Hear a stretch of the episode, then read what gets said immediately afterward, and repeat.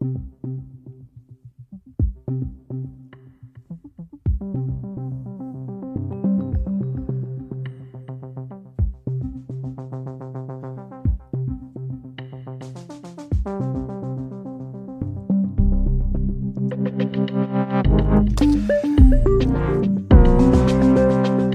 I nat, mens du sov, forlod den sidste amerikanske soldat Afghanistan. Krigen er tabt, sådan rigtigt.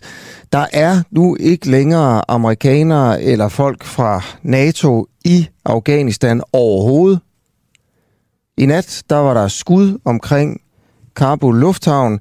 Det var glædeskud fra folk, som, ja, man må det jo nok Taliban-sympatisører, øh, hvad ved jeg, men altså folk, der skød op i luften, fordi de synes, det var fantastisk, at amerikanerne altså nu er ude. Det skete i nat, fordi i uh, Deadline på DR i aftes, der var udenrigskorrespondenten Philip Kokar igennem.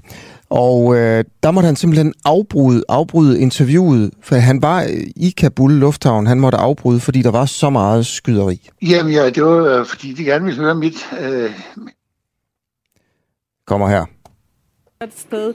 Det lyder jo som en krigszone, selvom du siger, det er glædeskud. Øh, det er jo stadig sådan, at amerikanerne gennemfører droneangreb. Øh, nu var det ene mod den her bil i går, som de sagde var på vej mod et nyt terrorangreb, men det forlyd. Øh, er du okay? Ja, jeg har bare lige sat mig ned. Okay. Det er helt fint. Øhm, det forlyder jo nu, at øh, amerikanerne simpelthen ramte en stor civil øh, afghansk familie øh, ved det her angreb, som var øh, mod et øh, forestående terrorangreb. Hvad hører du om den historie? Ja, og det var altså, der måtte, og lidt senere så afbryder de interviewet i, øh, i Deadline her. Så krigen er slut, vi har tabt. Godmorgen, velkommen til Den Uafhængige. Klokken den er lidt over syv. Jeg hedder Asger Jul, og jeg er glad for, at du lytter med. Det her, det bliver en god morgen. Vi har Lars Løkke Rasmussen med igennem på det der med at være privat Lars og statsminister Lars og privat med det og partiformand med det og statsminister med det. Han kommenterer lidt på den øh, seneste møgssag, som Mette Frederiksen er ind i. Øh, og det handler om, når, hvis, hvis hun får penge for et møde, kommer hun så som statsminister, som partiformand. De har super svært ved at finde ud af det selv derinde.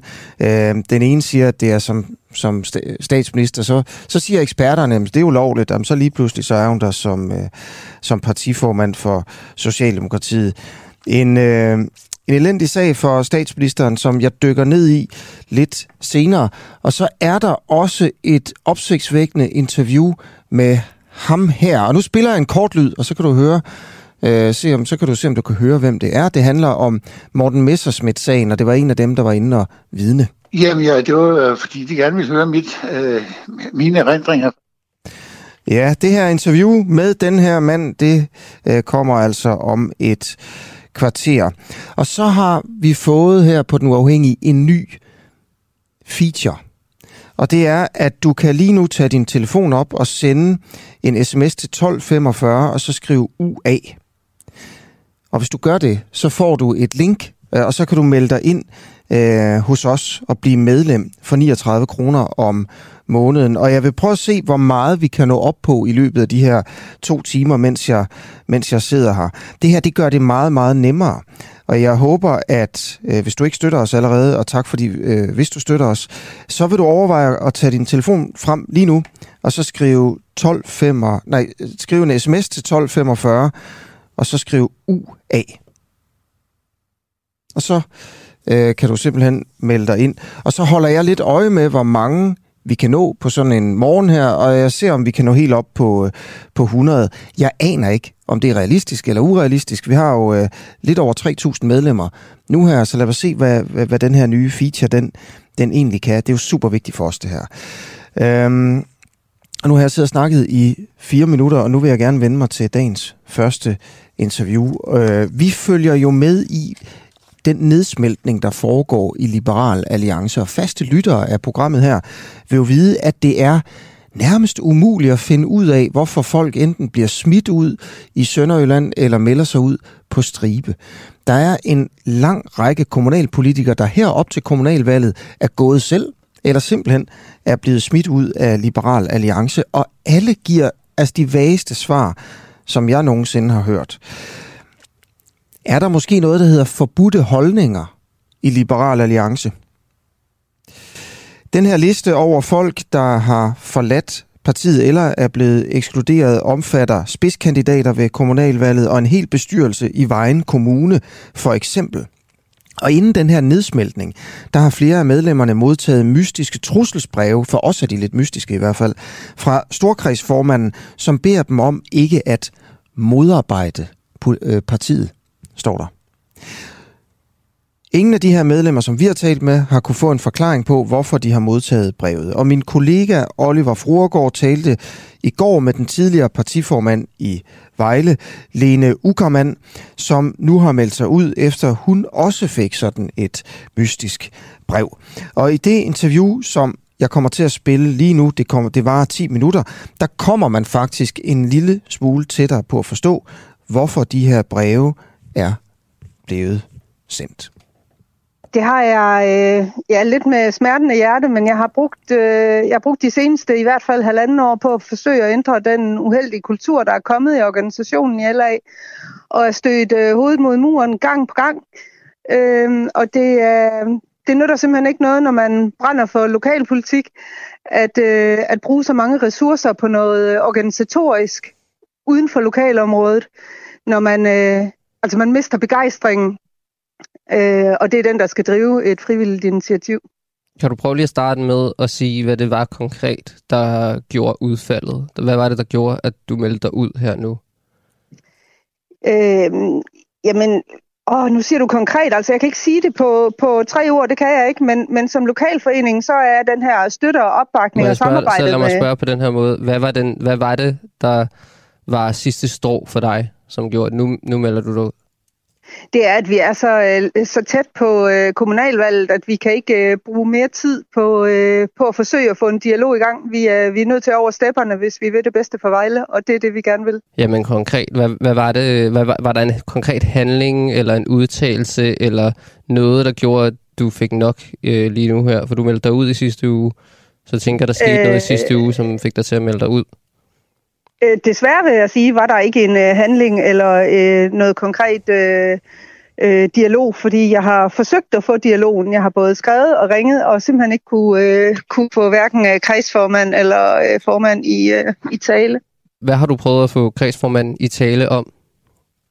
Hun har jo sendt et, øh, et brev både til, øh, til mig og, og flere andre i Sydjylland, hvor hun, øh, hvor hun skriver, at øh, vi har... Øh, Øh, og nu skal jeg se, om jeg kan huske ordlyden. Det er noget tid siden, at vi har... Øh... Jeg har brevet her. Nå, jeg kan læse. Jeg tror, jeg, tror, jeg har et brev her. Jeg ved ikke om det er det. Så kan jeg prøve at læse det op, og så kan du sige, om det er ja. det. Der står ja. i brevet her, du har lagt et stort bidrag i LA, du gør det stadig. Det værdsætter vi. Det er også vores oplevelse, at du involverer dig i lokalforeningers arbejde på en måde, som ikke er til hjælp for dem. Og så står der øh, i, i respekt af den tid og de ressourcer, som mange gode frivillige lægger i storkredsen og i lokalforeningerne, vil vi gøre opmærksom på, at vi ikke fremover vil acceptere, at du modarbejder det frivillige organisatoriske arbejde i storkredsen. Og så er det, det underskrevet Hasna Eggers, så vidt jeg kan forstå, at den også sendt forbi hovedbestyrelsen. Er det rigtigt? Øh, nej, jeg tror, den er sendt til øh, den organisatoriske formand og næstformand. Ja, okay. Og ja. det er det samme brev, du har fået her? Det er det. Hvad har foranledet, at du har fået det brev? Ja, det er, det er jo det, jeg har forsøgt at få svar på. Øh, jeg har både ringet, og jeg har øh, skrevet e-mail, og jeg har rykket øh, til for svar. Hvem? Til hvem? Til, øh, til Hasna okay. og øh, til øh, næstformanden og formanden i organisationen. Jeg sendte det samlet til dem. Nu, nu var de jo så søde at sende det CC alle sammen hinanden. Så, øh, så det gjorde jeg også. Og jeg har simpelthen ikke kunne få nogen i tale. Og, øhm, Hvad har Hasna ikke sagt, når du har ringet til hende? Hun har ikke taget telefonen. Hun har ikke taget telefonen? Og hun har ikke ringet tilbage. Okay. Jeg har jo ringet til hende flere gange herovre ja. ugen, hvor hun tager ja. telefonen hver gang. Ja, hun vil bare ikke sige... det er nok ikke fra mit nummer. Nej. Har du prøvet at ringe fra et andet nummer så? Nej, det har jeg faktisk okay. ikke. Det, kan være, du det burde ikke være nødvendigt. Nej. Okay, men det er altså derfor, du har meldt dig ud af partiet. Det er fordi, at du har fået det her brev, og øh, kan man så sige, at det var den handling, der gjorde, at du meldte ud? Jeg vil sige, det var, det var dråben.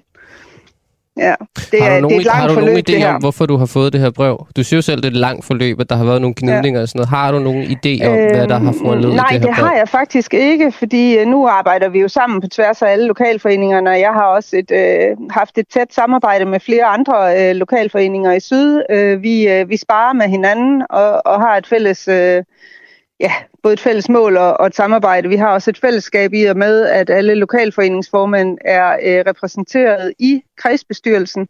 Øh, så der sidder vi selvfølgelig. Øh, ja, jeg har udtalt mig i kredsbestyrelsen mm. øh, om sager i andre lokalforeninger, men, men det er jo i min egenskab af at sidde i kredsbestyrelsen. Hvad har du udtalt dig, som du tænker, der kunne øh, Jamen, det, genere nogen? Det, det kan jeg simpelthen ikke fortælle dig, fordi bestyrelsesmøder er fortrolige. Øh, og jeg vil selvfølgelig ikke, øh, jeg vil selvfølgelig ikke overskride øh, øh, ja, mine beføjelser der, så det kan, det kan jeg simpelthen ikke fortælle dig. Jamen, har du sagt Men, noget, øh, som der kunne øh, modarbejde det frivillige organisatoriske arbejde, som der står her i brevet? Nej, det synes jeg bestemt ikke.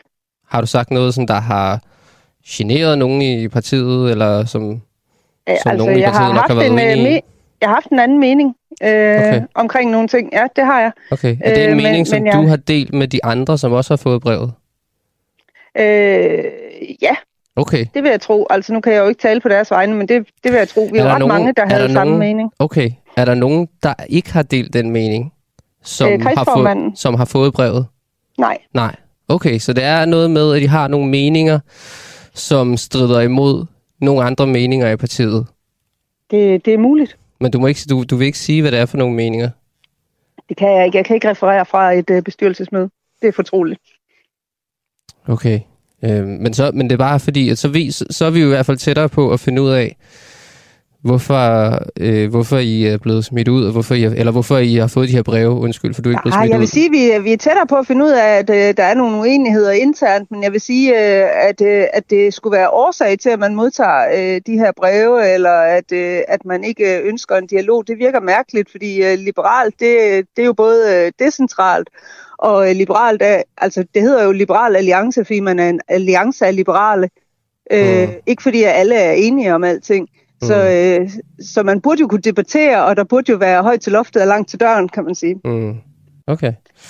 Kan du sige bare sådan lidt, altså uden at sige, hvad det var, I var uenige i, for det kan du ikke sige, fordi det foregik bag lukkede døre og sådan noget, men hvad, hvad, hvad drejede, var det sådan interne ting, eller er det noget om Liberale Alliances politik øh, generelt? Altså igen, så er det jo lidt et langt forløb, så der er jo flere ting i det. Øhm, der er både noget... Øh, altså Ja, det kommer an på, om vi taler om brevet nu, eller om årsagen til, at jeg og, og en del andre i Vejle er gået. Nej, jeg taler om øh, den uenighed, som der har ja. opstået. Den uenighed, der er, det... Ja, men den... Nej, det ved jeg ikke. Jeg har ikke så meget mere at sige om den. Det er meget det, svært, er... uden at overskride en uh, tavshedspligt. Okay, så det er simpelthen hemmeligt? Jamen altså, bestyrelsesmøder er jo fortrolige mm. øh, per definition, så det, det, kan jeg jo ikke, øh, det kan jeg jo ikke komme udenom. Der har været noget splittelse i partiet, tror jeg, du sagde i starten. Er det rigtigt forstået over længere tid? Eller nogle gnidninger, eller hvad var det, du kaldte det? Der har i hvert fald været et... Øh, et øh, der har ikke været det gode samarbejde, der burde være i et parti. Hvad betyder det? Jamen, det betyder, at... Øh, øh, og jeg kan jo kun igen tale fra herfra, hvor jeg sidder i Vejle, at, øh, at som lokalforening, så støtter opbakning og samarbejde med kreds- og hovedbestyrelser og Christiansborg, det er jo essentielt. Altså, det, nø- det nytter jo ikke, og det er demotiverende, når man, øh, når man øh, for eksempel i Vejle, hvor vi har arbejdet her for et IT-universitet i samarbejde med de her stærke kræfter fra erhvervslivet, at så går man fra Christiansborg ud og, øh, og i stedet øh, giver kritik af navngivende forskere, frem for at samarbejde øh, med os. Øh, hvad er det for, har, undskyld, vi har ikke, hvad, hvad, hvad er det, man vi har ikke kunnet få dialog omkring, øh, er det, er det der omkring at få dem til at komme med ændringer i planloven, for at vi kan komme i mål med det her Tiny House-projekt. Vi har ikke kunne få udtalelser om togbroen. Altså det, det, vi møder ikke en dialog og et samarbejde, hverken politisk eller organisatorisk. Jeg forstår simpelthen ikke, hvad det er, der foregår i Liberal Alliance. I Nej. sidste uge så melder en hel bestyrelse sig ud i vejen. Senere bliver Pernille Svaner ekskluderet om fredagen. Anja Daggaard, hun, ja. hedder. hun melder sig ud af partiet i går. Ja. Og øh, hun var også spidskandidat til kommunalvalget. Pernille Svaner, som der blev smidt ud i fredags, var også spidskandidat. Du har også meldt dig ud nu, og der er mange, der har meldt sig ud. Og når man spørger jer, hvad er det, der sker, så, så kan I ikke sige noget konkret. Altså, der er ikke nogen af jer, der, der siger, hvad det er helt konkret, der har skabt den her splittelse. Og øh, der er ikke heller, nogen, kan, du ikke, kan, du, kan du godt forstå, at man det synes, kan, det er underligt? Det kan jeg godt forstå. Men som sagt, så, er det jo, øh, så har det jo været en lang proces. Vi er jo mange, der virkelig øh, har, har forsøgt at arbejde for, at Liberale ja, ja. Alliance igen det der, skulle øh, komme der, på sporet. Alt det der, det siger og, I alle sammen, og, og at, du så gerne, proces, og... at du så gerne vil have et eller andet øh, meget konkret på tre linjer, det kan jeg ikke give dig. Men det behøver ikke være på tre linjer. Jeg vil simpelthen bare have en årsag. Jeg vil bare have en årsag til, hvorfor folk melder sig ud, og hvorfor folk bliver smidt ud. Og jeg har ikke, jeg har ikke hørt den endnu. Hvorfor øh, folk bliver smidt ud, det, må, det er du nødt til at spørge dem, om der er smidt okay, ud. Hvorfor, jeg ved, at der var, øh, der var ikke flertal i kredsbestyrelsen for en eksklusion. Det er det, jeg ved om det. Øh, svaret, så, øh, svaret på, hvorfor folk melder sig ud, hvad er det så? Det er simpelthen, at man er øh, trætte, og man er dybt demotiveret når man arbejder ihærdigt øh, frivilligt ude i lokalforeningerne og i byrådene, og mm. ikke, øh, og ikke øh, får hverken støtte opbakning eller samarbejde med hverken kreds, hovedbestyrelse eller Christiansborg. Okay. Så, øh, så, det, det altså så hvis du vil have det, til, hvis du vil have det meget til... kort, så er det, at lokalforeningerne og lokalpolitikerne møder ikke hverken dialog eller samarbejde. Okay. Er det det, I har brokket over, siden I har fået de her trusselsbreve? jeg tror ikke, nogen af os har brokket os. Nå. ja, nej, vi har, vi, har, vi har forsøgt dialog. Der er, ikke, øh, der er ikke nogen af os, der har små, stået og været øh, for små eller småpigesure i hjørnet. Nå. Ja, det var Oliver Fruergaard, som interviewede Lena Uckermann, altså nu tidligere formand for Liberal Alliance i Vejle. Og vi kom der en lille smule nærmere her. Øhm, altså selvfølgelig en masse metaltræthed blandt øh, de lokale i Syd- og Sønderjylland, men der er også en uenighed. Det lader til, at alle, der er blevet smidt ud, har delt en holdning, som ikke er delt af ledelsen i, i den del af landet i Liberal Alliance. Men hvad det er for en holdning, det aner vi altså stadigvæk ikke. Klokken er 17 minutter over syv. Du lytter til Den Uafhængige, og der er cirka 5 minutter til, vi har et interview med øh, en, der spillede en øh, forholdsvis sådan, ja, spillede en rolle i, i øh, sagen øh, mod Morten Messerschmidt. Det drejer sig om, om de her DF'ere, der var inde og og vidne i sagen, og som noget jo tyder på, altså simpelthen bedrev intern politisk magtkamp fra vidneskranken. Men det er altså om fem minutter. Først en historie, der handler om det, der hedder plug-in hybridbiler. Øh, det er så nogen, der både kan køre på benzin og på elektricitet. Øh, jeg sad her i går også og fortalte historie om, hvordan at, at noget tyder på, at de ikke er så, så gode for klimaet, de her plug-in hybridbiler, som mange jo gik og troede. Øhm, nogle eksperter siger også, at det giver ikke nogen mening at støtte de her plug-in hybridbiler øh, længere med sådan nogle milliardrabatter, som vi jo faktisk gør, øh, fordi øh, de er slet ikke så, så klimavenlige. Øhm, måske får vi en, hvad kan man sige, en forklaring her. Peter Stigård, du er hybridbils ejer. Godmorgen. Godmorgen. Godmorgen. Øhm, kører du så meget på, hvad kan man sige, den elektriske tank, som du gerne vil? Øh, nej, det gør jeg ikke. I det daglige dag er så heldig, at jeg både kan lade derhjemme, der har jeg min egen ladestation, og på mit arbejde, der har jeg overtalt dem til at få sat en ladestation eller to op. Så i det daglige, der kan jeg faktisk køre 100% på el. Nu har jeg omkring 60 km på arbejde, det passer lige med en opladning. Øh, men skal jeg mere den dag, end bare køre frem og tilbage på arbejde, så er jeg så tvunget over på min, øh, min, øh, min benzintank. Ja. Hvor er det, du bor hen i landet? Øh, jeg bor i Give, og jeg arbejder i Silkeborg, så det er sådan en, der kan jeg lige klare en, en, øh, en optankning frem og tilbage. Ja. Øhm, men når du så kører andre steder hen, det var jo dejligt, at dit, øh, dit, øh, dit arbejde ville sætte en ladestander op. Øh, ja, men super dejligt. Hvorfor er det, du ikke kan køre på strøm, når du kører andre steder hen? Jamen, det er... Jamen, jeg tror nok, at regeringen de har prøvet på at, at give nogle, øh, nogle tiltag til, at man kunne lave... Hallo? Ja. Ja. Jeg, jeg tror, at regeringen de har prøvet at lave nogle, øh, nogle tiltag til, at man skal prøve på at have en så grøn profil som overhovedet muligt, uden at tænke på, at infrastrukturen til ladenettet skulle være der først. Øhm, jeg kan i hvert fald se for mit vedkommende, skal jeg andre steder. Nu bor jeg jo i Midtjylland, og det er jo sådan lidt øh, en sort plet på ladestanderkortet. Øhm, skulle jeg til København for eksempel og køre rundt derovre, så lader det til, nu må I, det er min fordom, der taler lige nu, men det lader til, at der er sindssygt mange ladestationer. Der er godt nok også mange forbrugere i området derovre. Men skal du øh, køre bare mere end de der 50 km i en, en radius fra, hvor man bor, så er der faktisk ikke ret mange ladestander, man kan koble op på. Og øh, plug-in hybriderne har en ladeteknologi, der gør, at øh, de måske kun kan lade med de der 3,5 kWh eller kW strøm i timen. Så min opladning, den tager omkring 2,5 timer.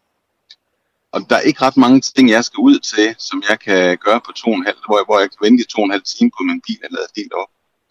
Så et, en bedre ladestruktur eller infrastruktur af ladenet i Danmark, plus at plug-in hybriderne kunne lade hurtigere op, ligesom mange andre biler de kan, eller elbilerne de kan. Ja. Altså fordi det der med, at hvis der kom nogle flere ladestander omkring Give, det vil jo ikke løse problemet med, at du alligevel skulle sidde i to timer, øh, eller din bil skulle stå i to timer for at lade op. Overhovedet ikke, for jeg kan lade derhjemme. Så er det jo ikke det med flere ladestander, du, du har brug for. Det, det, er en, det er en radius af de der 50 km, hvor der skulle være nogle flere, plus at bilen den kunne lade op hurtigere. Ja. Og så har man jo friheden, hvis man så skal nogen steder, så bliver man nødt til at køre over på benzintanken. Men ser jeg på det, øh, på, på det samlede resultat, så, så, så tanker jeg benzin cirka en gang om, om måneden. Før, førhen der var det en gang i ugen. Øhm, så jeg, jeg kan nøjes med omkring 30 liter benzin om måneden, og jeg kører sjældent under 100 km på en uh, liter benzin. Okay. Der er mellem 1600 og 1800 ladestander i Danmark, og det her det er jo så et argument for, at der burde uh, være endnu flere, siger du. Er du egentlig stadigvæk Hvad er det for en bil, du har? Jeg har en Kia Exceed plug-in hybrid. Okay. Er du stadig glad for, at du har købt den? Fuld, ja, ja, ja. Der er ingen problemer. Det er den verdens dejligste bil, og den mest behagelige og komfortable at køre i. Ingen larm, ingen støj, ingen udstødning, og man har en god samvittighed, når man kører rundt også. Mm. Okay, hvad, hvad er så, og, men det trælste er det der med, at... Ja, hvad er det, hvad er det irriterende ja, egentlig ved den? Hvis jeg beslutter mig for at køre en længere tur, så er, så er jeg sikker på, at så bliver jeg nødt til at køre over på benzintanken. Og det er sådan noget, som... Nu kalder mig selv en pseudo-elbil-ejer. Øh, så er det noget, der gør lidt ondt i sjælen, at man bliver nødt til at bruge benzin. Ja. Øhm, men det er et valg, man tager, når man bor i det her område øh, hvor man siger, at man bliver nødt til at have noget, noget, have noget i benzintanken, for at være sikker på, at man kan komme frem. Okay. Peter Stiggaard, tak fordi du vil være med. Selv tak. Godmorgen. Godmorgen, du. Ja, 22 over 7, og der er indtil videre kommet fire nye medlemmer af den uafhængige. Til jer fire, der har meldt jer ind, tusind, tusind tak. Det var bare rigtig dejligt.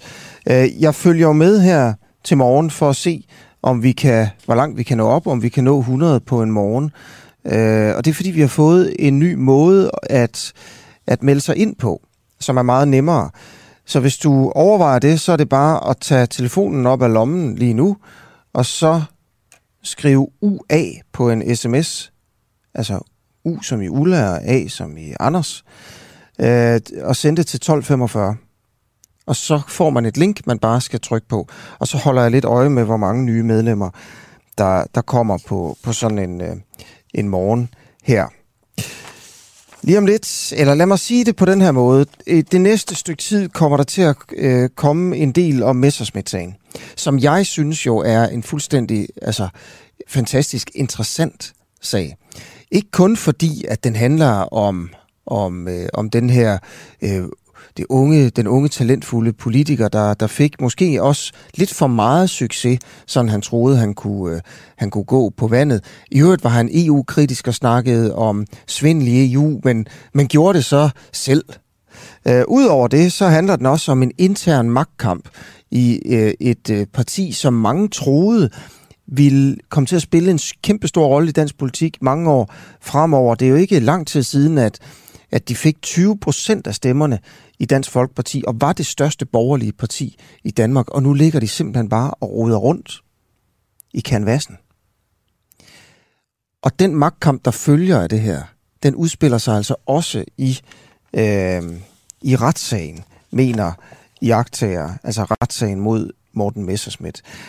En øh, fuldstændig øh, vild øh, sag. Og så er der jo det med dommeren oveni. Og det kommer lige om 10 minutter, det med dommeren, for der er nyt med dommeren. Spørgsmålet er, om dommeren her er inhabil. Der er nye oplysninger, der peger i retning af, at han måske er endnu mere inhabil, end man gik og troede. Det kommer lige om 5 minutter. Først til spørgsmålet om det her med den interne politiske magtkamp. Øh, spørgsmålet er jo, om, om Dansk Folkepartis politikere har vidnet falsk i retten, for at sige det lige ud, for at få stukket en kniv i ryggen på Morten Messerschmidt. Han blev den 13. august Messerschmidt kendt skyldig for svig med EU-midler i Meld- og Fældssagen. En af de fældende omstændigheder her var, at en række DF-profiler gik i vidneskranken, og de huskede ikke, at der på partiets sommergruppemøde i 2015 var en sideløbende EU-konference, som Messerschmidt ellers påstår. Det er fuldstændig essentielt det her. Nu har Berlinske så offentliggjort et klip, hvor man kan høre Messerschmidt tale om en EU-konference, som angiveligt fandt sted på det her møde. Og gruppeformand Peter Skåb, han er også til stede, mens der tales. Så øh, måske var der i virkeligheden sådan en en øh, konference på mødet, selvom vidnerne var inde og sige, det kan vi overhovedet ikke huske. Min kollega Mads Bjergård, han øh, har ringet til Kim Christiansen, tidligere medlem af Folketinget for Dansk Folkeparti. Han var også i vidneskranken her. Og Kim Christiansen er blevet spurgt, hvorfor øh, han var indkaldt til retten, og om han huskede Morten Messersmiths oplæg, som Berlinske nu jo har spillet lyd fra, til sommermødet på Skagen. Jamen ja, det var øh, fordi, de gerne ville høre mit, øh, mine erindringer fra det her øh, gruppemøde, to, øh, sommergruppemøde 2015. Øh, især i, selvfølgelig i forhold til, hvordan jeg opfattede det som et, øh, som et EU-møde. Ja. Hvad, øh, hvad udtalte du så i retten? Hvordan opfattede du det? Jamen, jeg kunne jo kun sige det, som, som jeg husker det. Øh, nu, det, nu øh, fordi man er nede i EU og møde med tingene, så, så er der gået lang tid, ikke?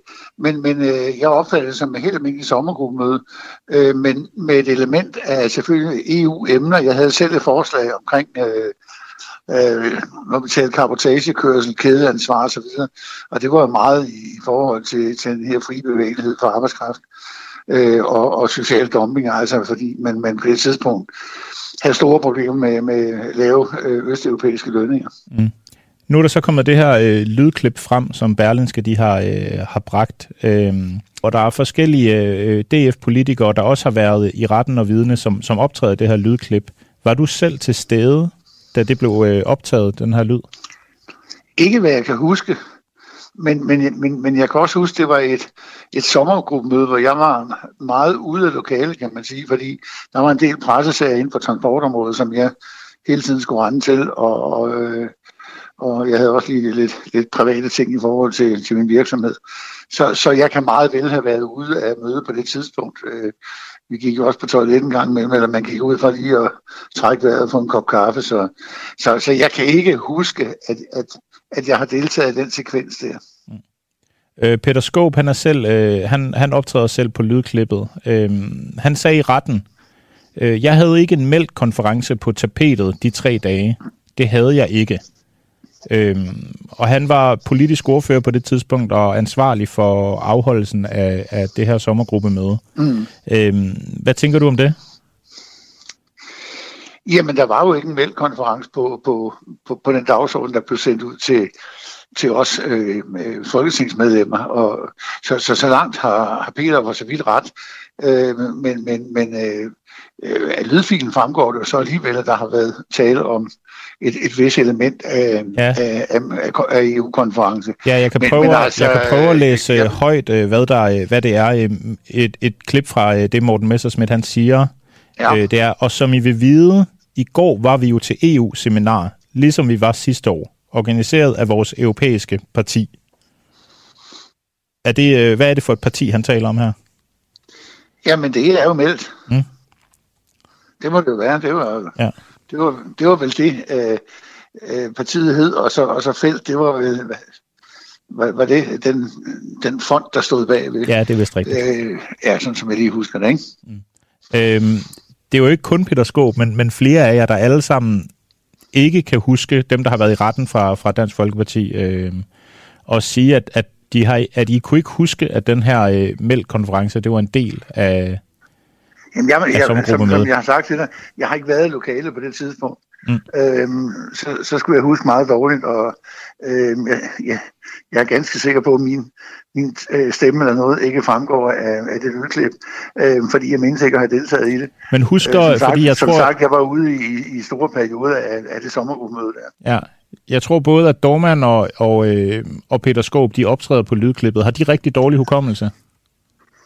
Altså, det vil jeg slet, slet ikke blande mig i, men øh, det, det må være op til retten at vurdere, om deres vidneudsagn har været, har, har, har været øh, rigtige, øh, eller, eller om de er på en eller anden måde undskyldt i forhold til den, den, det tidsperspektiv, der trods alt er i det. Det er jo lang tid siden, ikke? Men altså, det vil jeg, det vil jeg slet ikke blande mig i. Det er jo op mm. til, til andre at vurdere, om, om vidneudsagene, de er, er øh, om, om de er troværdige, ikke? Der er nogen, der siger, at, at i forbindelse med retssagen her, øhm, så kunne både øh, Christian Tulsendal og Peter Skåb øh, godt have vidnet mere positivt stemt over for Messersmith, i hvert fald mindre sådan inkriminerende.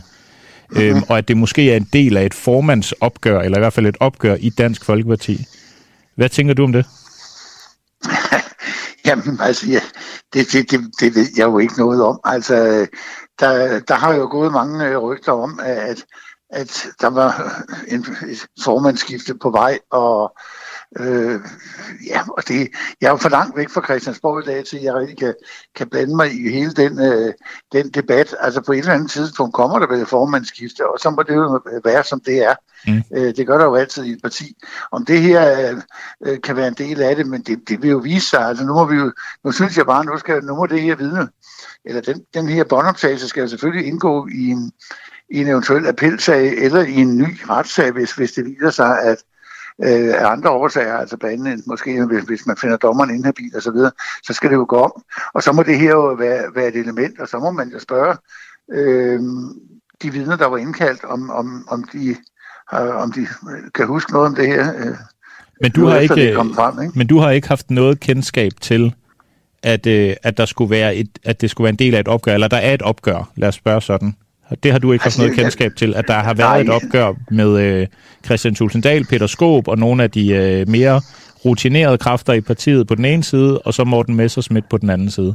Holger, der er altid opgør i politik, øh, og hvad der sker internt i, i, i Dansk Folkeparti, der er jeg simpelthen for langt væk til, at jeg kan komme med en øh, nogenlunde øh, fornuftig øh, udlægning af det. Mm. Øh, det men tror, da du, men da du var, men da du var mere involveret, Kim, da du var tættere på, havde du der en opfattelse af, at der var sådan et opgør?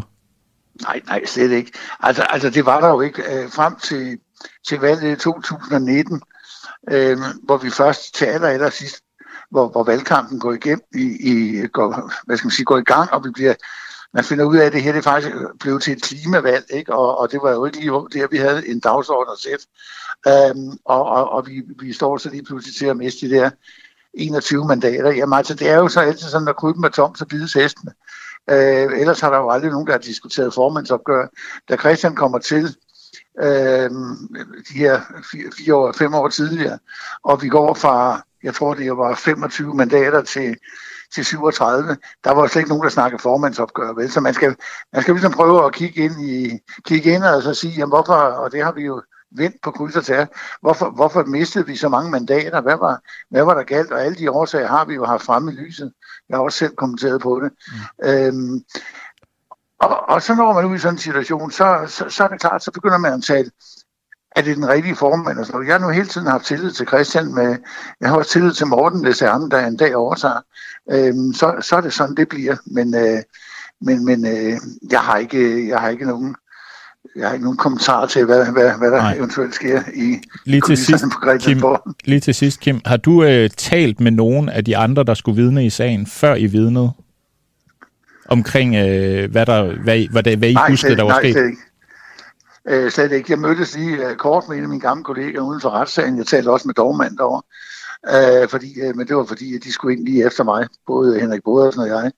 Men, men ellers har, har jeg ikke drøftet med, med nogen, øh, i hvert fald ikke, hvad jeg havde tænkt mig at sige derinde. Vi er klart, vi, vi har jo snakket om, at, nå, at du også blev indkaldt til vidne, ikke? Men, men, øh, men, men altså, det er jo sådan en, husker en regel op til en retssag, så det, man har tænkt sig at sige derinde, det holder man for sig selv. Mm. Og, og sådan har jeg det.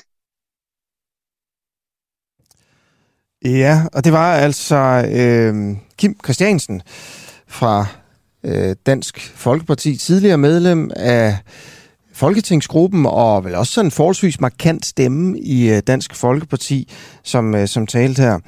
Øh, og det man her skal måske skal hæfte sig ved her, det er, at altså, han var slet ikke til det møde, øh, hvor, der, hvor det alligevel måske muligvis handlede om øh, meldt og felt, og hvor så var der måske alligevel en del af det her sommergruppemøde, som var den her EU-konference, som Morten Messerschmidt altså hævder. Men der var Kim Christiansen ikke til stede. Han har heller ikke koordineret med de andre øh, om, hvad man skulle sige i vidneskranken, siger han her. Og så siger han i øvrigt jo selvfølgelig også, at det var de tabte seneste valg, fordi det blev et klimavalg, det havde de ikke forudset. Man kunne også sige, at det på mange måder blev et omfartsvejsvalg, øh, lige præcis når det kom til Kim Christiansen, og det havde han nok heller ikke på den måde forudset. Øh, men der er jo selvfølgelig mange forklaringer på, hvorfor det gik så galt, øh, som det er gået for Dansk Folkeparti. Lige om lidt, øh, der skal jeg tale med Mathias Blædel, som er journalist på det nye medie Frihedsbrevet. Det glæder jeg mig rigtig meget til. Øh, Frihedsbrevet har lavet en fantastisk historie om Morten Messerschmidt, dommeren, og stiller, spørg- stiller spørgsmålstegn igen ved sådan hans habilitet. Der er altså nye oplysninger fremme om den dommer, som dømte Messerschmidt. Øh, spørgsmålet er, om han på en eller anden måde havde et horn i siden på Messerschmidt eller Dansk Folkeparti, inden han satte sig i dommerstolen, og dømte han altså mod, mod Messerschmidt på grund af nogle politiske holdninger på en eller anden måde. Det er jo sådan den, den store, det store spørgsmål, der er i den her sag, som øh, vi måske kommer en lille smule tættere på lige om fem minutter. Det glæder jeg mig rigtig meget til. Jeg ved faktisk ikke, hvad øh, journalisten, der er på lige om lidt, vil sige her. Klokken er 6 minutter over halv 8. Jeg hedder Asger Jul, og der er kommet på de her 36 minutter seks nye medlemmer indtil videre. Jeg synes ikke, det går så hurtigt, som jeg måske havde troet øh, med vores nye øh, gimmick, eller vores nye feature, eller hvad man skal sige, altså sms-tjenesten. Man kan skrive en sms til 1245, og så skal man skrive UA. Og hvis man gør det, så får man et link, og så kan man lynhurtigt melde sig ind øh, i den uafhængige og skrive sig op, sådan at man betaler 39 kroner om måneden. Hvorfor skulle du så gøre det, dig der lytter med lige nu? Ja, det, det, der er nogle argumenter for det. Altså det ene er, at så kan, øh, så kan det her fortsætte. Altså, vi har 3.000 medlemmer nu, og det er jo fantastisk, men det er jo slet, slet ikke nok til at drive en morgenradio på to timer øh, overhovedet. Så vi har brug for flere medlemmer for, at det her det kan holde i længden. Øh, vi, og det skal jo ikke stoppe her. Vi vil også meget gerne have øh, programmer om eftermiddagen og op øh, om, om formiddagen, øh, som har alle, alle programmer skal have fokus på en ud af tre ting. Enten skal man være kritisk, man skal være levende, eller man skal være nysgerrig. Øh, og det skal ikke være forudsigelig og kedelig og tandløs radio, som vi synes, at radio ellers er i Danmark.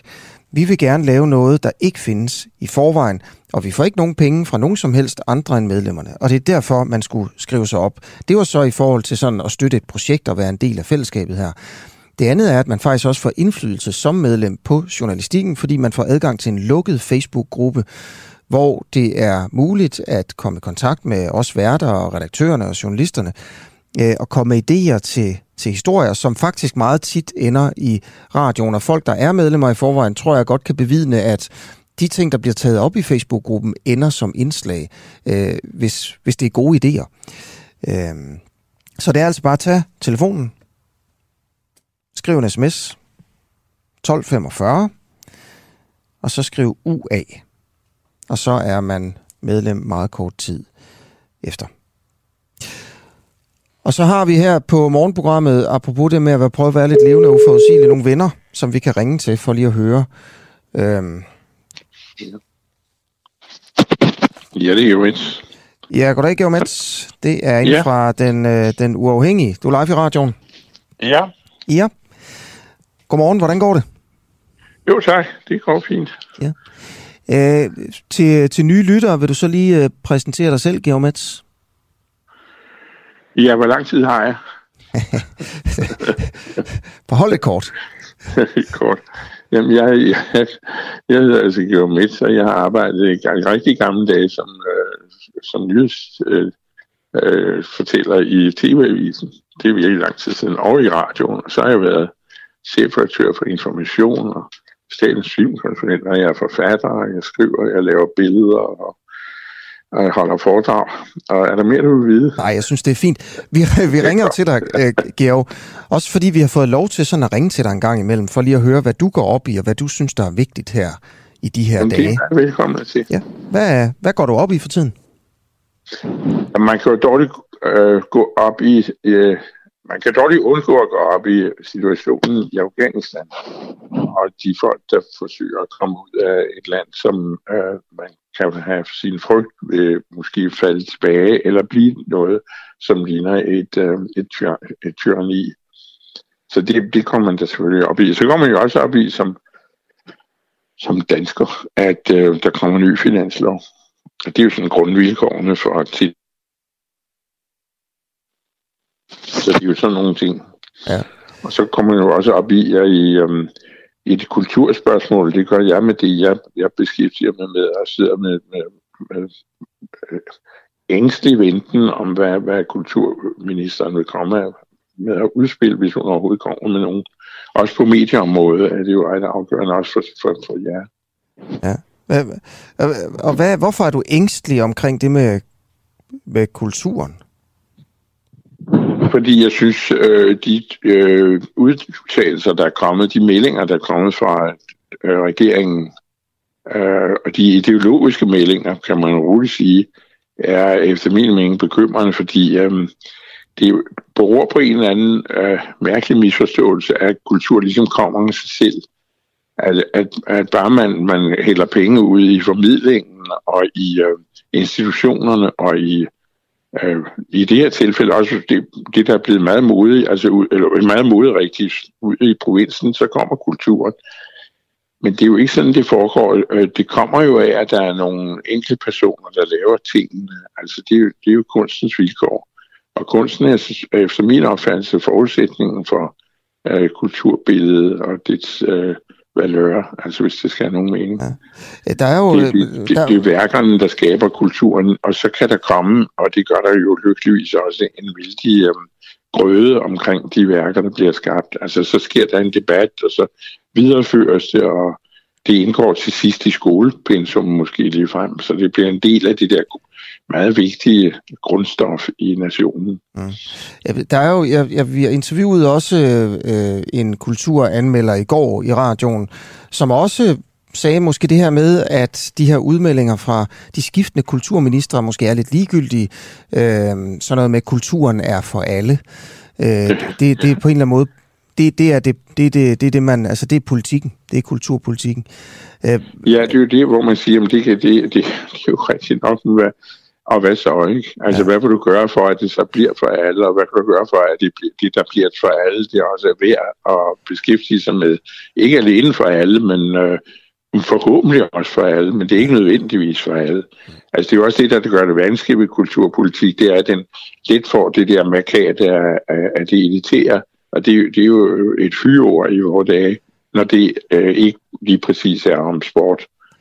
Men det, det kan man jo lige så godt se i øjnene, at øh, der er et elementært, er elementær af ensomhed og ensom elitarisme i kultur. Det er sådan, den bliver skabt. Det er sådan, kunsten bliver skabt.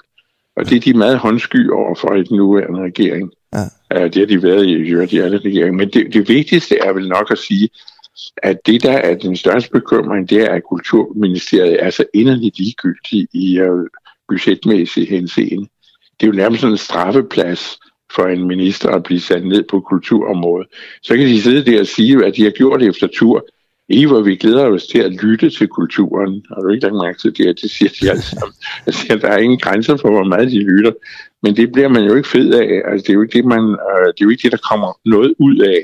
Altså, de skal jo også komme med nogle store forkromet overblik. Jeg har i øvrigt lige at sidde og lave anmeldelse af Jørgen Henrik Petersens udmærkede biografi om Julius Bumholdt, som var den første kulturminister. Og nu er det ikke fordi, det var gamle dage, men det var fordi, der var en, en større vilje i de ledende lag i Socialdemokratiet til at øhm, lægge vægt på, at de, at de, de skulle have noget. Okay. Georg Metz, øh, interessante tanker her fra dig. Og dejligt, vi må ringe til dig en gang imellem. Jamen tak, det er helt jorden. Jeg var meget lettet over, at det ikke skulle handle om, om Afghanistan, fordi det har jeg heller ikke forstand på. Nå, men det var jo det første, du begyndte at snakke om. Ja. Okay, jamen Georg Metz, tak for det. Ja, I er velkommen. Okay, hej, hej. Det godt, hej. Og det er altså tidligere øh, alt muligt Georg øh, som øh, vi ringer til en gang imellem. Hvis du melder dig ind her til morgen, så kan du gå ind på den uafhængige øh, redaktionslokale, et sted kun for medlemmer, og så, du prøver lige det her. Egentlig så kan man, alle kan jo stille spørgsmål øh, og blande sig i, i udsendelsen, ved for eksempel at skrive ind på, på Facebook, hvor vi jo sender live. Øhm, men Øh, man kan også skrive en sms til 1245, og så starte den med DUAH, og så skrive en besked, og så får jeg den også. Øh, så, så det er jo fantastisk. Men her til morgen, der prøver jeg at se, om vi kan skrave 10, eller nej, undskyld, 100 medlemmer ind på en morgen, øh, fordi vi har fået en ny måde at melde sig ind på. Man, man kan skrive en, øh, en sms til 1245, og så bare skrive UA. U af. Øh, så er man stort set medlem, så kommer der et link, og så skal man lige trykke på det, og så er man, så er man der faktisk. Der er kommet ni medlemmer mere her de seneste 10 minutter, så nu er vi på 15 her til morgen. Det, det er jo slet, slet ikke nok, men det kan være, at vi når de 100. Hvis man melder sig ind her til morgen, så kan man gå ind og skrive et spørgsmål til Lars Løkke Rasmussen, øh, inde på vores lukkede Facebook-side, som man får adgang til, når man bliver medlem. Det hele det står i en mail, man får. Øh, og så sender jeg det videre til Lars Løkke Rasmussen. Og han er altså med øh, her klokken halv om tre kvarter øh, for at snakke om sådan noget med, om man må være statsminister den ene, øh, den ene dag, og så øh, partiformand den anden dag, og privat den tredje dag. Han har jo selv været ude i stormvær om det, og nu er Mette Frederiksen jo ude i nogenlunde det samme stormvær. Øh, hun har altså holdt nogle møder, hvor Ja, det er en længere historie, det, det kommer vi til, men altså, det lugter øh, helt vildt dårligt øh, den sag, øh, synes jeg i hvert fald. Lykke er med. Stil dit spørgsmål til øh, Lykke. Jeg er faktisk lidt i tvivl om, det er partiformand Lykke eller privat Lykke, der kommer. Men nu vil vi se, hvem, øh, hvem det lige er når her om, øh, om tre kvarter. Okay. Mathias Bledel, godmorgen. Godmorgen. Godmorgen. Du er journalist på det nye medie Frihedsbrevet. Øhm, og du har lavet en, øh, en spændende historie, som, som ligesom ligger op til spørgsmålet, er Morten Messersmith dommeren inhabil? Og det er jo mm. noget, vi har debatteret før også, men nu er der nye oplysninger, der er kommet frem øh, i frihedsbrevet, og tak til frihedsbrevet. Kort efter øh, dommeren Søren Seop erkendte Messerschmidt skyldig, så øh, likede han nemlig et Facebook-opslag, der kritiserede Messerschmidt. Det har så åbnet diskussionen her. Og noget tyder på, at det ikke er første gang, at det har været diskuteret. Hvad er det, øh, du har fundet ud af? Jamen altså man kan sige, der er jo øh, i, i Messersmith-sagen, så kommer de her likes og kommentarer frem, og det er jo det, som, som Morten Messersmiths, øh, den her klage, han har indgivet til den særlige klageret, det er jo det, den bygger på. Og vi bliver så bekendt med nogle sager, som ligger tilbage i, i fortiden. Øh, tre, tre sager, øh, som i, i forskellig grad øh, ifølge juraprofessoren Ditlev Tam, øh, øh, hvad skal man sige, giver, ham, giver Søren, giver Søren Holm Serup nogle, nogle riser i lakken. Ikke? Og vil du prøve at fortælle om øh, de sager sådan en af gangen? Ja, jamen den ene af dem, det er jo et sag, hvor øh, en, en sag for byretten, hvor han først dømmer øh, en, en, en ejendomsforlent øh, til seks års fængsel, og så i den efterfølgende erstatningssag mod ham, jamen, så vil han også dømme ham. Og det, der, der sker så det, at, at landsretten faktisk går ind og underkender det og siger, at, at Seop han var, var inhabil, og det, det burde han have set, og derfor så går den her erstatningssag faktisk om. Øh, hvilket, øh, som jeg forstår det, er, er ret usædvanligt. Så, så er der hvad, hvad er det usædvanlige i det? det er, at det ikke sker særligt tit? Øh... Ja, præcis, ja. præcis. De du sammenkalder det faktisk en helt, en helt elementær fejl, at han ikke kan se, at han var inhabil i den her sag. Ja, jeg skal lige forstå, hvordan at, altså, den dommer, der nu har dømt Messerschmidt også, øh, som, er, som bliver anklaget for at være inhabil, hvordan han var inhabil i den sag her, du, du omtaler. Jamen det er han jo så fordi, øh, at, at når, han læg, når han har dømt en mand øh, i en strafferetssag, og altså har erstatningssagen bagefter, så vil han være nødt til at lægge det samme, den samme bevisbyrde til grund. Så han, ellers så skal han sige, at han ikke giver sig selv ret første gang. Okay. Øh, all right. Men altså, det er jo også sådan noget... Øh, ja, jeg forstår det. Men det er også noget juristeri, men det skal der selvfølgelig også til, jo. Mm. Øh, men, men altså, man kan sige, konklusionen her er, at der, der var faktisk en landsdommer og ens ekspert, som du har talt med, Ditlev Tam, som siger, ja. at, at det her, der var han inhabil, og han burde selv have set det. Ja. Okay. Hvornår skete ja. det her? Jamen, det sker tilbage i, i, i 2014. Okay. Ja. Øh, ja. Ja, ja og så er der, og så, så, er der, så er der en sag op fra, fra Færøerne, som foregår i 2015, som handler om, øh, det, det, den sag, der hedder 12-sagen, som har, som været ret stor op på, på Færøerne, øh, som handler om øh, nogle journalister, der skriver en historie om Færøernes daværende finansminister, som tilbage i 80'erne har, har til synligheden har snydt med, med 12. Øh, og finansministeren anlægger så en injuriesag mod de her journalister som, øh, som Søren Holm siger, på, på det tidspunkt er i byretten i Torshavn, giver ham medhold i. Ja. Det interessante her, og det er opsigtsvækkende, det er lidt den øh, bemærkning, han kommer med i dommen, hvor han siger, at i et lille samfund som, som det færøske, hvor der kun bor 48.000 mennesker, der er, det, der, der, der er sådan nogle historier ikke så gode i forhold til, den, i forhold til minimumsrekruttering af politikere i fremtiden. Det, der er så lidt interessant, det, det er jo, at man så kan diskutere, om han tager, om han tager uvedkommende hensyn ind i, i sagsbehandlingen, og man dermed er helt upartisk. Ja. Og der ender det så også med, at, øh, at, at, at, at øh, landsretten øh, fri, eller giver journalisterne medhold, ikke? Okay. Og øh, så, så der er altså en, øh, en sag der, hvor øh, dommeren op her han sidder op på færgerne i en, en jury-sag. Nogle journalister har været super kritiske over for øh, en tidligere finansminister. Øh, ja. Og så er der så, altså, så kommer sagen, og så siger han så, det, det er, altså, journalisterne er gået over stregen mm. øh, i deres, deres kritik. Og det er heller ikke en hensigtsmæssig kritik, siger han så, fordi øh, når man kritiserer politikere så meget, så kan det være svært at få andre til at blive politikere. Præcis. Ja, og der, der, der, og der er argumentet så, jamen prøv det skal du overhovedet ikke blande dig i. Du skal bare tage stilling til, om det er lovligt eller ulovligt. Ja, det er jo i hvert fald det, som en af de her advokater, der forsvarede en af journalisterne, siger, ikke? Jo. Og hvem, hvem er, er der så nogen, der er ude og sige, det her det er også et eksempel på, den sag her fra, fra Færøerne, at Messerschmidt-dommeren er inhabil. Andre end dig? Jamen, det har vi jo dit Lutam, som forholder sig til, ligesom, til summen af de, her, af de tre sager, vi lægger frem, og så til, til hans aktiviteter på Facebook, ikke? Ja. Og der siger han jo sådan meget lige frem, at, at det virker som om, at, at dommer Seo ikke helt tænker sig om. Okay. Øh, ja. Ja, alright. Så det var sag nummer to. Ja. Så er der den tredje sag. Jamen, det er en sag ud fra, øh, fra Bagsvær Sø. Det er sådan, at øh, Søren Holm Seup er formand for det, der hedder Fredningsnævnet for København.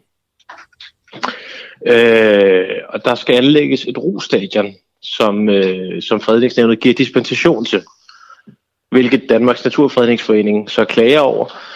Og, øh, og Naturfredningsforeningen bliver så ikke rigtig hørt faktisk i, i besigtigelsen af det her.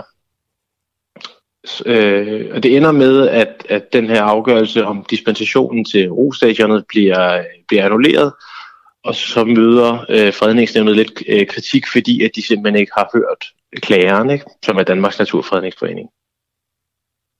Okay. Ja. Det lyder jo ikke som om, at det er en sag om inhabilitet. Nej, men altså, vi, vi skriver heller ikke, at han har inhabil. Nej. Så det er bare, altså den sidste sag, synes jeg lyder lidt tynd, eller hvad? Nu må du, nu må du bare sige til, hvis det er... Nej, altså, fordi... altså nej, det, det, jeg synes ikke, det lyder tynd, men jeg synes, man kan sige, det er jo, det er jo et andet aspekt af det, ikke? Øh, en, en detalje her er, at altså? han, han er øh, i fredningsnævn som en embedsmand. Og, øh, det betyder også, at Naturfredningsforeningen faktisk ikke kan, kan klage over ham, fordi han ikke er der som dommer. Ah. Okay. Okay. Så overordnet set, øh, hvad, hvad er altså det, konklusionen fra de, ikke fra dig, men fra dem, du har talt med om det her? Jamen det er, at, øh, at de her nye sager, som, som vi lægger frem, de, de belaster øh, Søren Holmseup. Og, ja, og, og så er det jo bemærkelsesværdigt, at, at øh, og hvor sjældent vi diskuterer magthavere som, som dommer er. Ikke? Øh, ja. Og der er Søren Holmseup blevet sådan en, som, som det bliver diskuteret nu, og som, ja, ja. som, øh, som eksperterne direkte forholder sig til. Det er jo faktisk ikke noget, der sker særlig tit. Mm. Okay. Må jeg prøve at gå lidt, bare lidt kritisk til, til din øh, journalistik? Ja, det skal øh, Uden øh, jeg ved, om der er noget at komme efter overhovedet. Øh, men øh, fordi det, det er jo super vigtigt, det her, og, og, og jeg synes, det er, det er god research. Øh, øh, selvfølgelig, øh, og vi skal jo vide alt her. Men, og så, så har I så Ditlev Tam, der er professor, som på en eller anden måde siger, at alle de her tre sager, de er, de er problematiske for Søren Seup. Øh, mm. har, har du ringet til til, til juraeksperter for ligesom at få en kommentar på de her tre eksempler, som du har gravet frem. juraeksperter, som så har sagt til dig, at jeg, jeg kan ikke se det super problematiske i det, og så har du lavet være med at citere de juraeksperter. Vi har også talt med andre, ja. Ja. Og hvorfor har I ikke citeret dem? Jamen, jeg, jeg, jeg, vi har faktisk talt med andre om alle tre sager. Øh, men, det var, men det var lidt sådan et stykke, som, som kom ind øh, skridt for skridt. Så der var faktisk i nogle af sagerne, som vi, som vi talte med andre om. Ja. Øh, er der, er der jurister, der, der mener, at det her det er ikke så slemt? Hvad tænker du isoleret set, Asger, eller tænker du... Eller tænker du øh... lad, os, lad os prøve at tage de, de tre eksempler samlet. Øh, det, nej, det, det, det, det ved jeg, for jeg har ikke talt med nogen om alle tre sager sammen. Nej. Okay, nej. Hvad med isoleret set? Ja. Hvad, hvad, er det, hvad siger de så om de tre sager? Øh, kan du give et eksempel på en jurist, der, der ikke mener, der er så meget at komme efter? Ja, jeg ved ikke, om jeg må citere vedkommende fordi det har jeg ikke diskuteret med, øh, med personen. Men, der, men altså, jeg har da for eksempel øh, talt med en mediejurist, som mener, at, øh, at den her sag på færøerne ikke er specielt usædvanlig. Okay. Okay. Øhm, har, I, har, I, har I prøvet at researche på sådan det her med øh, spørgsmålet om, undskyld, jeg har lige en tus i halsen, Spørgsmålet om inhabiliteten kom jo også øh, i, i forbindelse med, at man, man rejste spørgsmålet om dommeren på en eller anden måde havde et horn i siden på Dansk Folkeparti. Mm. Øh, og sådan politisk set simpelthen bare var uenig med Morten Messerschmidt. Øh, er det noget, som du på en eller anden måde altså, har set nærmere på? Ja, det er det. Det er det, det er det. Men, men man kan sige, at øh, dommer lever jo af at have et et, øh, et, et, et godt navn øh, og, et, og et godt renommé. Og der synes jeg jo, at hele den seneste uges, måske de sidste to ugers debat udstiller, øh, hvor usædvanligt det er, vi har sådan en debat her i Danmark. Altså for eksempelvis så har Michael Sjøberg, formand for, for Dommerforeningen, jo været ude og tage, tage øh, Søren Homseup øh, navngivet i forsvar. Ja. Øh, på inhabilitetsspørgsmålet. Ikke? Mm. Men har, har du flere oplysninger om det her med, om, om han på en eller anden måde har et politisk horn i siden på Dansk Folkeparti eller Morten Messersmith? Nej, det har vi ikke. Nej, okay. Okay, jamen uh, tusind tak, fordi uh, du vil være med til at fortælle uh, om, uh, hvad, du har, hvad, hvad du har fundet ud af. Er, er, er der noget, jeg har glemt at spørge om, Mathias Bledel? Er der et eller andet, en, en spændende oplysning, som vi simpelthen bare ikke har fået? Øh, jeg ved ikke, om vi fik nævnt det, men, han har, men Søren Holmsiup har jo også tidligere fået øh, sådan et gult kort i den særlige klageret, øh, som Messersmith har indbragt ham for nu, ikke? Hvad? For en udtale, eller for sådan en utilbørlig udtalelse tilbage i, i 2014 også. Nej, det har du ikke nævnt. Hvad var det? Øh, jamen det var, det var en historie, som Ekstrabladet bragte frem i sidste uge, øh, i forbindelse med, at han havde brugt udtrykket dansen om guldkalven før en domsafsigelse i en sag om økonomisk kriminalitet. Ikke? Okay. Altså øh, igen sådan en eller anden øh, tilgengivelse af, at det sådan på en eller anden måde også var moralsk forkert, det som ja. øh, den anklagede havde gjort. Og ja. det skal han jo ikke forholde sig til. Nej. Okay. Mathias Bladel, journalist på Frihedsbrevet, tusind tak, fordi øh, du ville være med her til morgen. Ja, tak. Hej.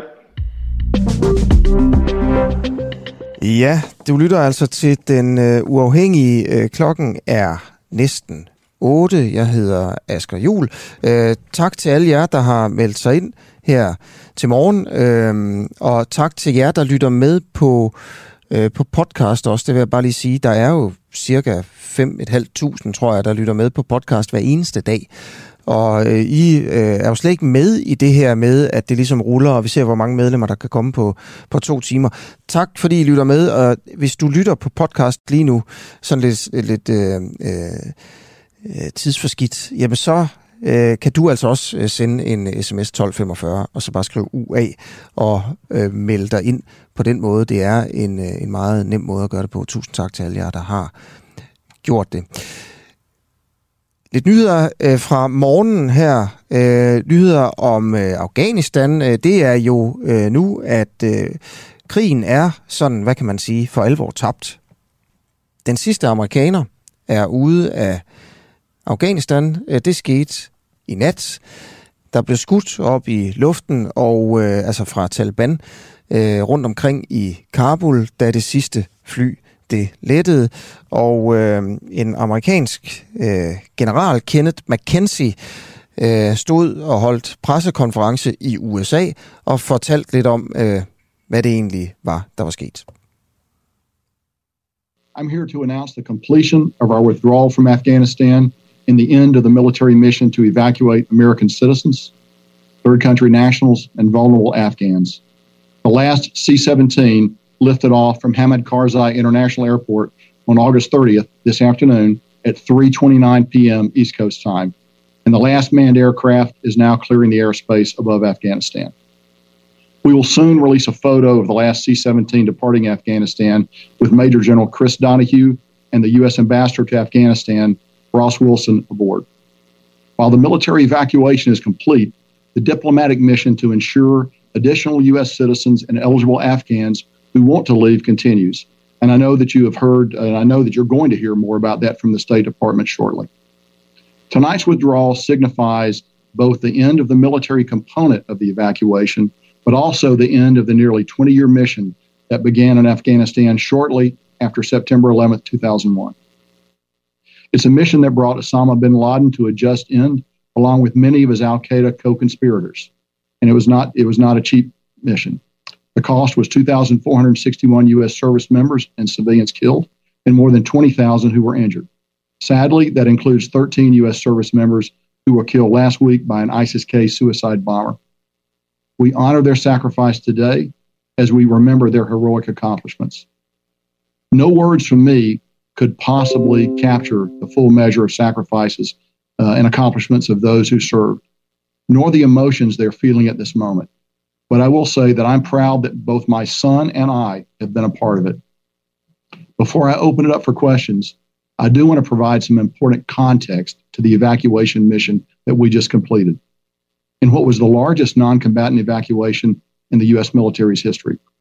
Since August the 14th, over an 18 day period, U.S. military aircraft have evacuated more than 79,000 civilians from Hamid Karzai International Airport. That includes 6,000 Americans and more than 73,500 third country nationals and Afghan civilians. This last category includes special immigrant visas, consular staff, at risk Afghans, and their families. In total, U.S. and coalition aircraft combined to evacuate more than 123,000 civilians, which were all enabled by U.S. military service members who were securing and operating the airfield. Ja, det var altså øh, øh, lederen af USA's militære centralkommando, Kenneth F. McKenzie, som altså sagde her, at mindst 73 fly øh, også blev afmilitariseret eller gjort ubrugelige af de amerikanske soldater, inden man forlod øh, Afghanistan efter at have været der i 20 år. Og det er jo det der med, når man forlader et sted via fly, altså Afghanistan, så kan man jo ikke få alting med. Og derfor så har man så ødelagt nogle af de øh, øh, altså våben og køretøjer, man havde, sådan at Taliban ikke bare kunne tage dem. Man har altså gjort snesevis af fly og pansrede køretøjer og et øh, avanceret missilforsvar i Kabuls lufthavn ubrugeligt. Man har simpelthen ødelagt det, før man, man tog afsted. Øh, Taliban kalder i dag her til morgen USA's nederlag, nederlag for en lærestreg. Fra landingsbanen i øh, Kabul, der øh, holder øh, den islamistiske bevægelse nu et øh, her til morgen et, øh, øh, et pressemøde, øh, få timer efter man har øh, forladt landet, eller NATO har forladt landet. Det skriver AFP. Det er en stor lærestreg, siger talsmanden fra Taliban, for andre indtrængende fjender og for vores fremtidige generationer. Siden den øh, 15. august her for nogle et par uger siden, hvor Taliban altså indtog Kabul, så er flere end 123.000 civile blevet evakueret ud fra lufthavnen. Det er virkelig mange mennesker. Øh, det tal har vi nu her til morgen fra general McKenzie. Han siger, at øh, selvfølgelig at alle ikke har fået den hjælp, som de har haft brug for. Han har ikke fået alle ud, som han gerne ville have fået ud, siger han. Og så siger han faktisk også, at Taliban har været hjælpsom og nyttig. Hjælpsom og nyttig over for øh, USA i forhold til at få lukket de amerikanske militære operationer i Afghanistan ned. Taliban har gjort en stor indsats for at sikre lufthavnen, siger han til øh, ifølge Ritzau. Okay. Og ifølge McKenzie, så var den amerikanske ambassadør i Kabul blandt de ombordværende på det sidste C-14 fly ud af Afghanistan. Det er altså lidt en historisk øh, morgen, synes jeg her til morgen. Øh, vi har fået to nye medlemmer. Vi har 17 i alt på en time.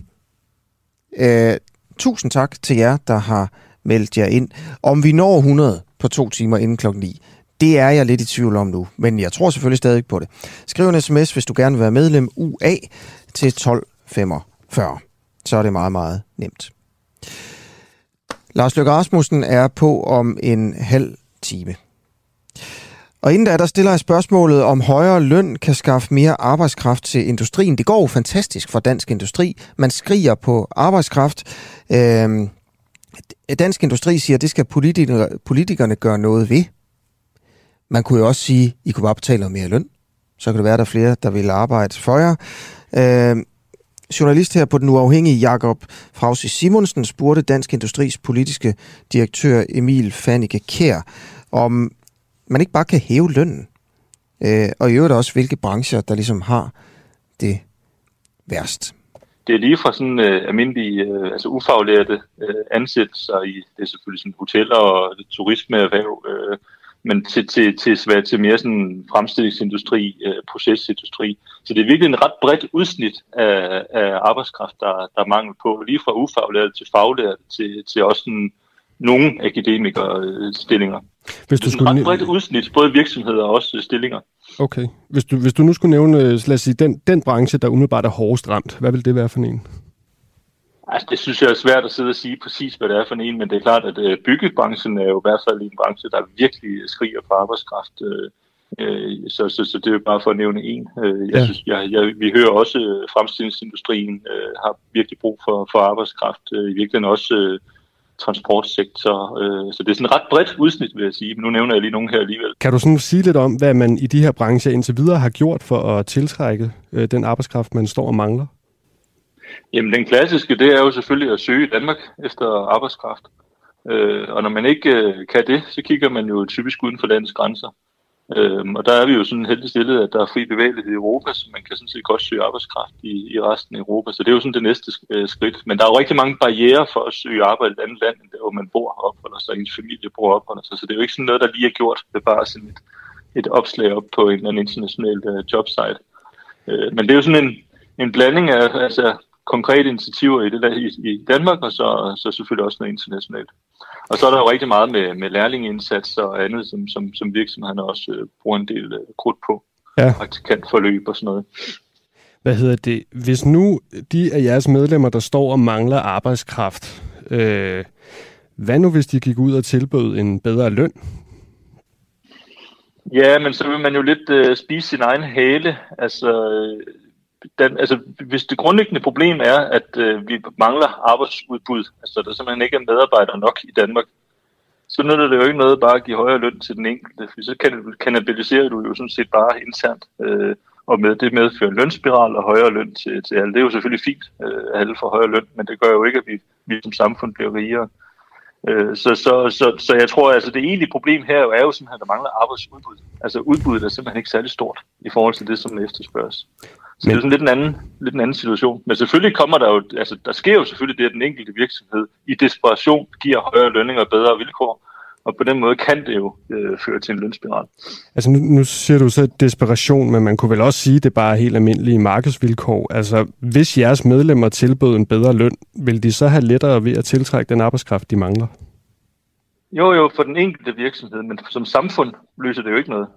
Øh, men nu... Samfundet vil jo stadigvæk stå med et problem med manglende arbejdskraft. Men altså nu er det vel sådan specifikt jeres, øh, jeres medlemmer, vi taler om her.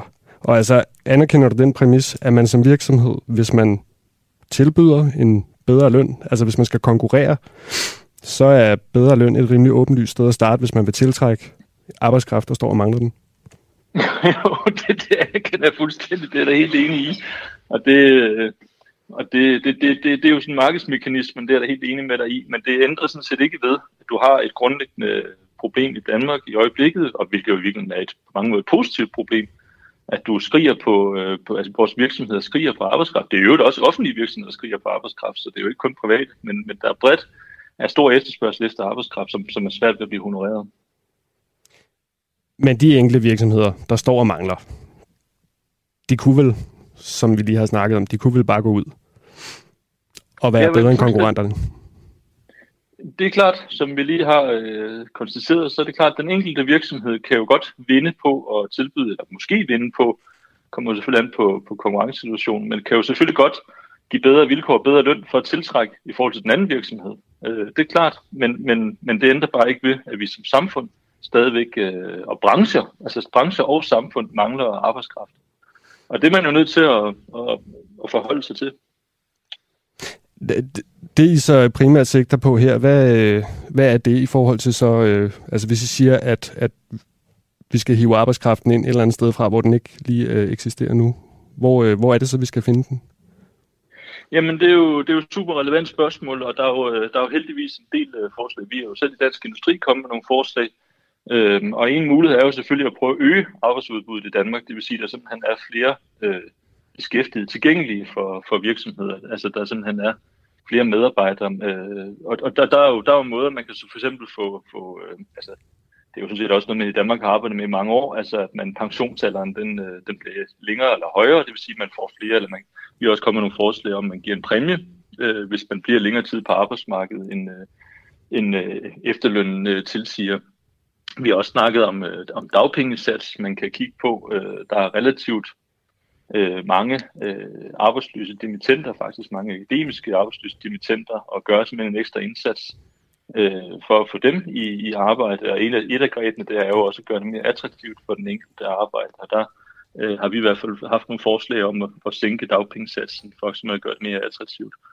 Så kan man kigge, øh, det er sådan det danske, altså arbejdsudbuddet i Danmark, øh, og så kan man også kigge internationalt, altså gøre det mere attraktivt for, for, for medarbejdere i andre lande, altså uden for EU, at komme til Danmark og arbejde. Der er beløbsgrænsen, den såkaldte beløbsgrænse, jo også en oplagt ting at kigge på. Øh, altså man simpelthen kunne sænke den grænse for, hvornår det, man, man kan komme til at, at arbejde Altså det vil sige, at arbejdsgiveren sådan, skulle have mulighed for at betale en lavere løn til udenlandske arbejdere, end de gør i dag? Ja, præcis, det kan du sige, ja. Men at du simpelthen, øh, ja, det er jo sådan en måde at sige det på. Du kan jo også vælge at sige, at du har, du kan tiltrække flere ufaglærte, for eksempel, øh, som, som, som ligger på det lønniveau.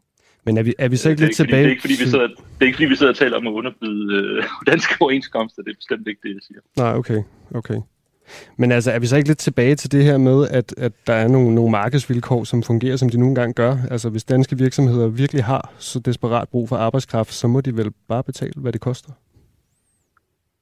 Jo, jo, altså det er klart, hvis der var arbejdskraft at tage, men så er vi tilbage ved den samme øh, diskussion, som vi havde lige før. Hvis du har et øh, arbejdsudbud, altså antal, hvis vi siger i Danmark, der er cirka 2,9 millioner, øh, øh, som, man, som ligesom er den samlede arbejdsstyrke, øh, så kan man sige, og, og der er behov for flere end de 2,9, jamen så er det jo øh, kun, grundlæggende kun to muligheder. Den ene er jo at øge arbejdsudbuddet i Danmark, for eksempel ved at gøre det mere attraktivt at arbejde længere tid omkring pensionsalderen. Den anden mulighed er jo at importere arbejdskraft. Altså det er jo de to grundlæggende muligheder, der er, hvis efterspørgselen overstiger øh, ja, den, den, den, øh, det antal medarbejdere, man har tilgængeligt i sit land. Du lytter lige nu til Den Uafhængige. Danmarks måske mest kritiske, nysgerrige og levende radio. Løver de, løver de, løver de, løver de, løver de, løver de. Hvis du har en god idé til en historie, så skriv til os på Facebook eller send os en mail. Adressen finder du på hjemmesiden er der nyt håb for Morten Messerschmidt? I torsdags der offentliggjorde Berlingeren en lydfil fra det øh, Dansk Folkeparti sommergruppemøde, der har været omdrejningspunktet i hele svindelsagen mod Messerschmidt, hvor han jo altså blev dømt i byretten et halvt års øh, betinget fængsel. På det her bånd, der er blevet lagt frem, der bliver det antydet, at der faktisk blev diskuteret EU på sommergruppemødet, hvilket anklagerne jo ellers øh, ikke er enige i. Man kan også høre Peter Skåb på båndet han har indtil videre nægtet at have hørt noget om EU på mødet, men han er simpelthen på det her bånd, der altså er om Messerschmidt. Og spørgsmålet er jo så her, om det her på en eller anden måde ændrer ved, øh, ved, ved retssagen. Det er klart. Nima Nabipur, du er forsvarsadvokat. Godmorgen, tak fordi du vil være med. Hvad tænker du om den lydfil, der er kommet frem? Kan det ændre noget? Ja, godmorgen. Jamen, øh, i forhold til den lydfil, der nu er, er kommet frem, nu har jeg jo ikke selv hørt øh, lydfilen. Jeg har jo blot fulgt med i, i medierne, som, som mange andre danskere sikkert også har, og, og fået øh, gengivet, hvad der angiveligt skulle være på den lydfil. Så det er jo lidt begrænset hvor, i forhold til vurderingen af, hvilken betydning det rent bevismæssigt vil have under en ankesag, og også i forhold til de forklaringer, der allerede er afgivet i, i byretten af de vidner, der blandt andet har været indkaldt øh, tidligere. Men, øh, men det kommer formentlig til at have en eller anden form for betydning, eller i hvert fald under bevisførelsen, burde det der øh, fremlægges, hvilket jeg også er sikker på, at, at, øh, at øh, Morten Messerschmidt og hans, hans, øh, hans nuværende forsvar er opmærksom på. Mm. Og hvilken betydning øh, vil den kunne få? Hvad siger du, undskyld? Hvil, hvilken betydning? Jeg kan ikke høre. Vi, øh, nej, det kan være, der er lidt dårlig forbindelse, det beklager jeg. Jeg spørger, hvilken betydning vil vil lydfilen kunne få? Igen alt efter, hvad indholdet af lydfilen er. Og hvis det kan verificeres, at lydfilen faktisk stammer fra øh, den dag, man mener, at det er blevet optaget. Altså helt tilbage i, i 2015, som jeg forstod, det var på, på, på sidste dagen af, af det gruppemøde, der har været, sommergruppemøde, jamen så kan det jo have en betydning, hvis det er, at det på lydfilen bliver nævnt, at der faktisk har været afholdt en eller anden form for, for, for EU-konference. Øh, Men øh, på den anden side er, er det måske ikke helt afgørende, men det er jo lidt svært at vide, når det er, man, man ikke har hørt det hele lydfilen og, ved, og kender konteksten, og også hvem der deltager på den, ja. og hvem der muligvis har, har kendskab til, hvad der er blevet sagt. Fordi at øh, ud fra de forklaringer, som jeg i hvert fald har, har, har set refereret i, i medierne omkring de vidnesforklaringer, der har været, så, så så er, det, så, er det, så er det i hvert fald ikke entydigt, at man har sagt noget, som måske er strid med sandheden. Kommer alt an på, om man kender til den her samtale, om hvad man mener med, når man nævner EU-konference for eksempel. Det kan godt være, at man siger, at vi har da talt om EU, men det antog jeg ikke som en konference. Ja. Så kan man jo ikke decideret sige, at personen har løjet i retten. Nej. Men det vil have en betydning af en eller anden art. Men igen, indholdet ja. af den er ret afgørende, og også hvem der egentlig øh, bevismæssigt kan sige, at har haft kendskab til den samtale, man nu henviser til i lydfilen. Ja, øh, og det er også det med, øh, der har jeg lyst til at spørge dig også som jurist, ikke? fordi det her, det kommer måske til at handle om, hvad er en konference egentlig? Ja. Og så siger, fordi øh, hvis, hvis det er rigtigt, hvad, hvad der bliver sagt om lydfilen her, altså at øh, der blev snakket EU, Peter Skåb var der, og det var øh, til det her sommergruppemøde så kan man så sige, det er simpelthen et faktum, at der blev talt om EU, og at Peter Skåb, han var med, da der blev talt om EU. Og han har så været i, i, i retten og sige, at jeg, jeg havde ikke nogen konference på tapetet, tror jeg var hans, øh, ja. var hans udsagn. Så er spørgsmålet så, hvad er en konference? Og altså, ja. man kan vel ikke... Ja, det må du fortælle mig. Altså, du har jo studeret jura, ikke? Altså, hvad, hvad slår man så op i en bog og ligesom siger, nå, hvad er definitionen af konference? Og hvad er det for en bog, man så skal slå op i? Ja, selvfølgelig. Altså, der, der ligger nogle forskellige ting til grund for det her, fordi at, uh, en ting er jo, hvad måske EU øh, stiller som betingelser for, hvornår kan man få midler til at afholde en EU-konference. Og der er overbevist om, at der er nogle øh, bestemte retningslinjer, der skal være overholdt, nogle øh, måder, tingene skal ske på, om det skal være adskilt fra andre øh, konferencer, der kører samtidig øh, eller ikke. Så det, det er den ene del af det. Det andet er jo så, hvad den, hvad den enkelte borger, eller i det her tilfælde vidnet i retten, øh, vurderer som konference. For det kan da godt være, hvis han er blevet spurgt om, jamen, ja, det ved jeg selvfølgelig ikke, jeg var ikke med under hovedforhandlingen i byretten, men hvis man nu spørger et vidne om, jamen, blev der overhovedet talt om EU i de her tre dage, så kan det godt være, at et vidne vi havde forklaret, hvis han havde oplevet, at der blev talt om EU, jamen, der var blevet talt om EU, men det var ikke en konference. Nej. Men hvis spørgsmålet det, det stedet går ud på, har der været afholdt konference, vedkommende siger, det mener jeg ikke, der har været, så kan man jo ikke entydigt sige, at, at, det, at det har været løgn, fordi det er jo en fortolkning og forståelse af de her begreber, og også hvad man bliver spurgt om. Men, men så er det jo, øh, undskyld mig, så har de jo spurgt rigtig dårligt øh, inde i retssalen.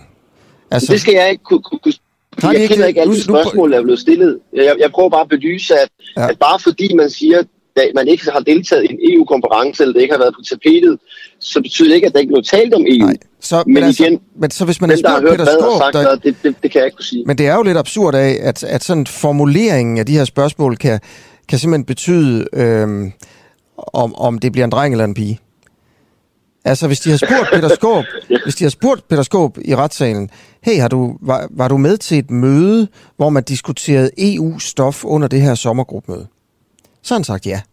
Hvis man så spørger ham, har du været med til en konference om EU til det her sommergruppemøde, så, han, så sagde han så mere eller mindre nej.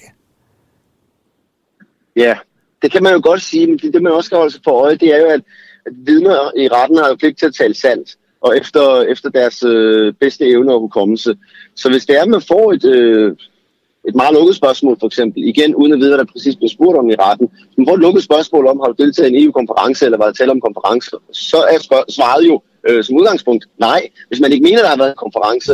Men så kan man jo måske af egen drift sige, men der blev talt om sådan og sådan og sådan. Men det er ikke sikkert, at man lige i situationen i retten sidder og tænker, at det er sådan, man, man, øh, man også må uddybe sit svar, hvis man bare forholder sig til det spørgsmål, der bliver stillet. Men igen, jeg ved ikke, hvilket spørgsmål, der bliver stillet. Jeg siger bare, at det er måske ikke så sort og hvidt, øh, som, som det kunne ville lyde til, at det, at det kunne blive bare for en nyhedsfil kommer frem. Det kan have en betydning, og jeg mener helt klart, at det skal fremlægges og også graves lidt nærmere i, fordi hvis der, vi skal jo have oplysningerne frem under en straffesag, og, og alle beviser skal føres, som kan, kan føre til det til materielt rigtige resultat.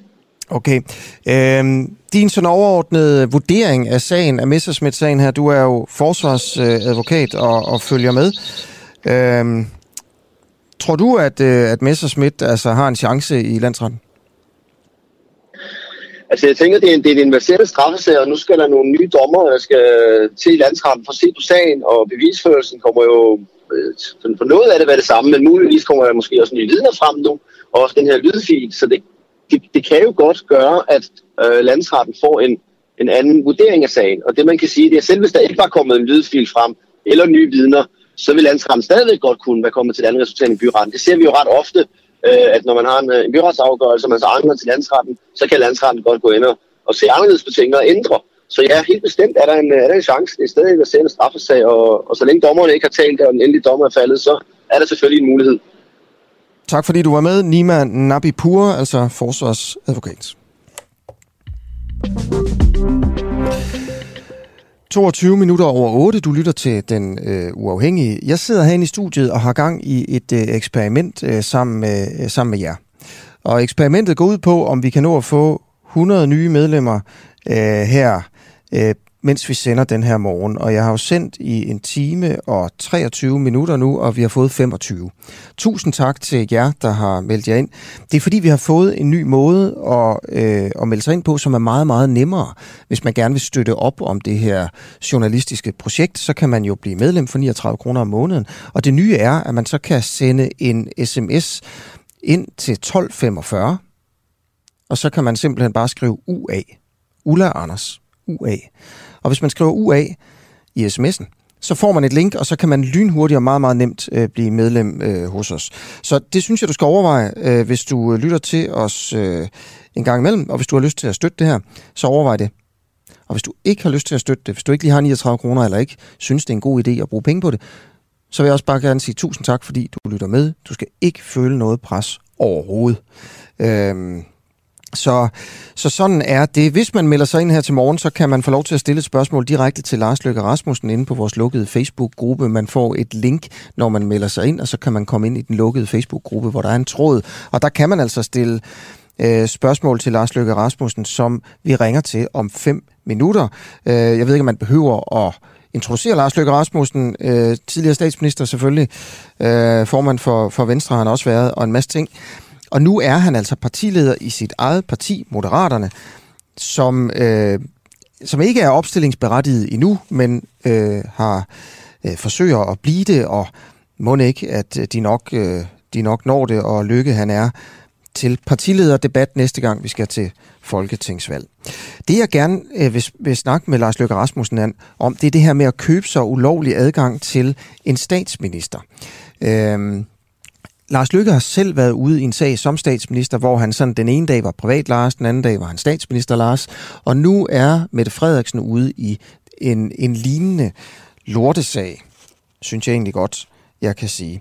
Hun har holdt nogle møder, øh, hvor øh, det først bliver oplyst fra øh, Socialdemokratiets erhvervsklub, at, øh, at hun var der som statsminister. Og så bliver det så oplyst bagefter, at øh, nej, det var ikke rigtigt. Hun var der som Socialdemokratiets formand, og der bliver altså skiftet holdning, og det bliver der, der bliver skiftet holdning efter nogle eksperter er ude og sige, simpelthen, altså hvis hun er der øh, og tager penge for det, mens hun er statsminister, så er det ulovligt. Fordi altså her i Danmark, der kan man ikke, øh, øh, der kan man ikke betale en, en tillidsperson i det højeste embede i Danmark for et møde. Altså det, der, der skal være lige adgang for, øh, for, for alle, øh, uanset penge i hvert fald. Selvfølgelig er der nogen, der har bedre adgang til statsministeren end andre, men det skal ikke være, hvor mange penge man har, der skal afgøre, om man skal kunne få lov til at møde en statsminister. Men så ændrer man jo bare holdning, og så er det måske meget fint. Hvad tænker Lars Løkke Rasmussen om det? Du kan altså skrive en, øh, et, et spørgsmål til Lars Løkke, hvis du melder dig ind. Der er også nyheder her til morgen. Øh, jeg sidder jo selvfølgelig og, og følger med, sådan at øh, vi også når, hvad kan man sige, det aktuelle øh, mellem de her interviews, som foregår her på vores kanal. Øh, der er stadigvæk 40 personer på det, der hedder Danskerlisten. Øh, det er kommet frem her til morgen. Det er, øh, det er jo altså dem, som Udenrigsministeriet i Danmark prøver at få ud af Afghanistan, eller på en eller anden, mangler, på en eller anden måde sådan mangler en status på, altså hvor de er henne. Der er stadigvæk 40 personer som enten ikke er kommet ud, eller som på en eller anden måde øh, er, er blevet væk. Øhm, og dertil så kommer faktisk også yderligere 40 afghanere, som Udenrigsministeriet gerne ville have nået at evakuere, men der gik jo en lille smule ged i den, så det, det nåede man ikke. Det her det kommer fra Udenrigsministeriets borgerservice. Erik Brygger Rasmussen siger det nemlig til DR Nyheder, og han fortsætter. Vi er stort set i kontakt med dem alle sammen, men der er nogle stykker på danskerlisten, som vi ikke kan få fat på i øjeblikket. Det bliver vi ved med, indtil vi har fundet ud af, om de har forladt landet, eller om de stern, stadigvæk gerne vil have vores støtte til at komme ud. Og han forklarer selvfølgelig, at øh, mulighederne for at få dem ud øh, nu øh, handler om, om Kabul Lufthavn bliver åbnet for sådan almindelige kommercielle rutefly. Øh, det er der forhandlinger om, siger han. Øh, ellers så kan man jo komme ud af Afghanistan ved at krydse en, øh, en grænse et eller andet øh, sted. Men nemt er det helt sikkert ikke.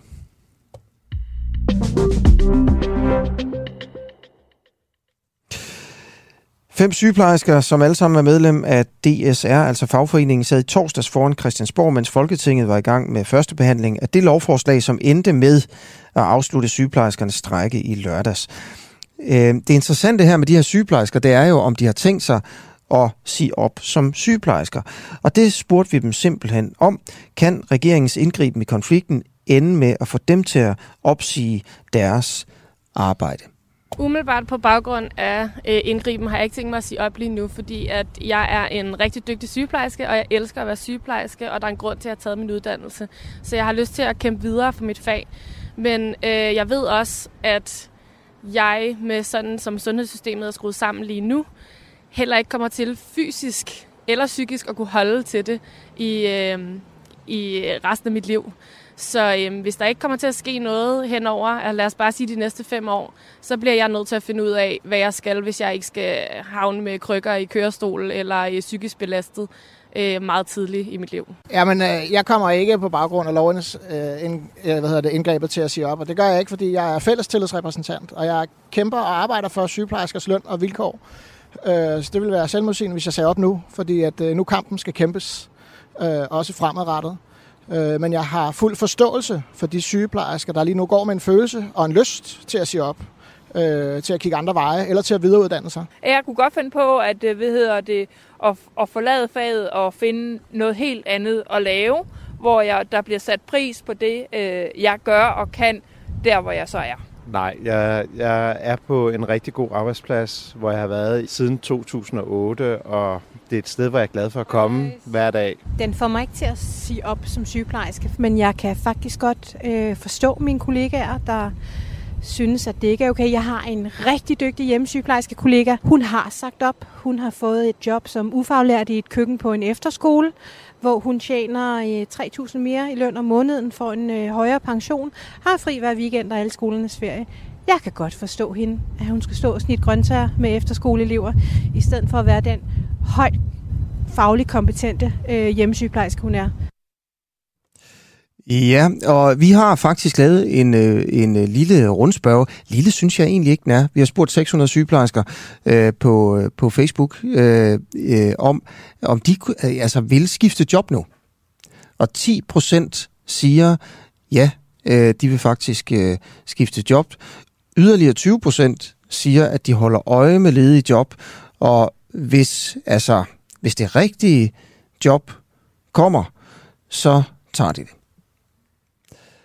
Det kan jo være, det bare snak.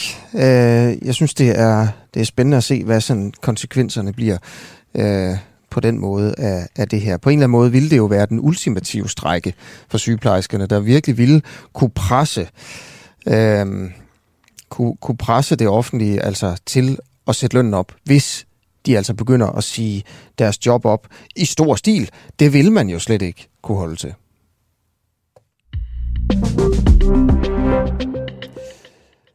Ja, klokken er et minut over halv ni. Det, der sker lige nu, det er, at Lars Løkke Rasmussen han ikke tager telefonen. Og så sidder jeg jo her i studiet, øh, og vi er jo ikke en stor organisation som, som, som P1 øh, eller, eller, eller Radio 4, øh, og tænker, hvad gør vi så? Øh, jeg tror lige, jeg giver Lars Løkke Rasmussen et minut eller to, og så ser vi, om, øh, om vi kan få ham, ham på. Ellers så må jeg jo lige skifte, skifte hest. Og så sidder du måske og tænker lige nu, åh oh, nej, øh, hvad gør vi så? Øh, ja, det her, det er jo forfærdeligt. Man må helst ikke have sådan lidt stillhed i radioen. Og, men det kan vi sagtens håndtere.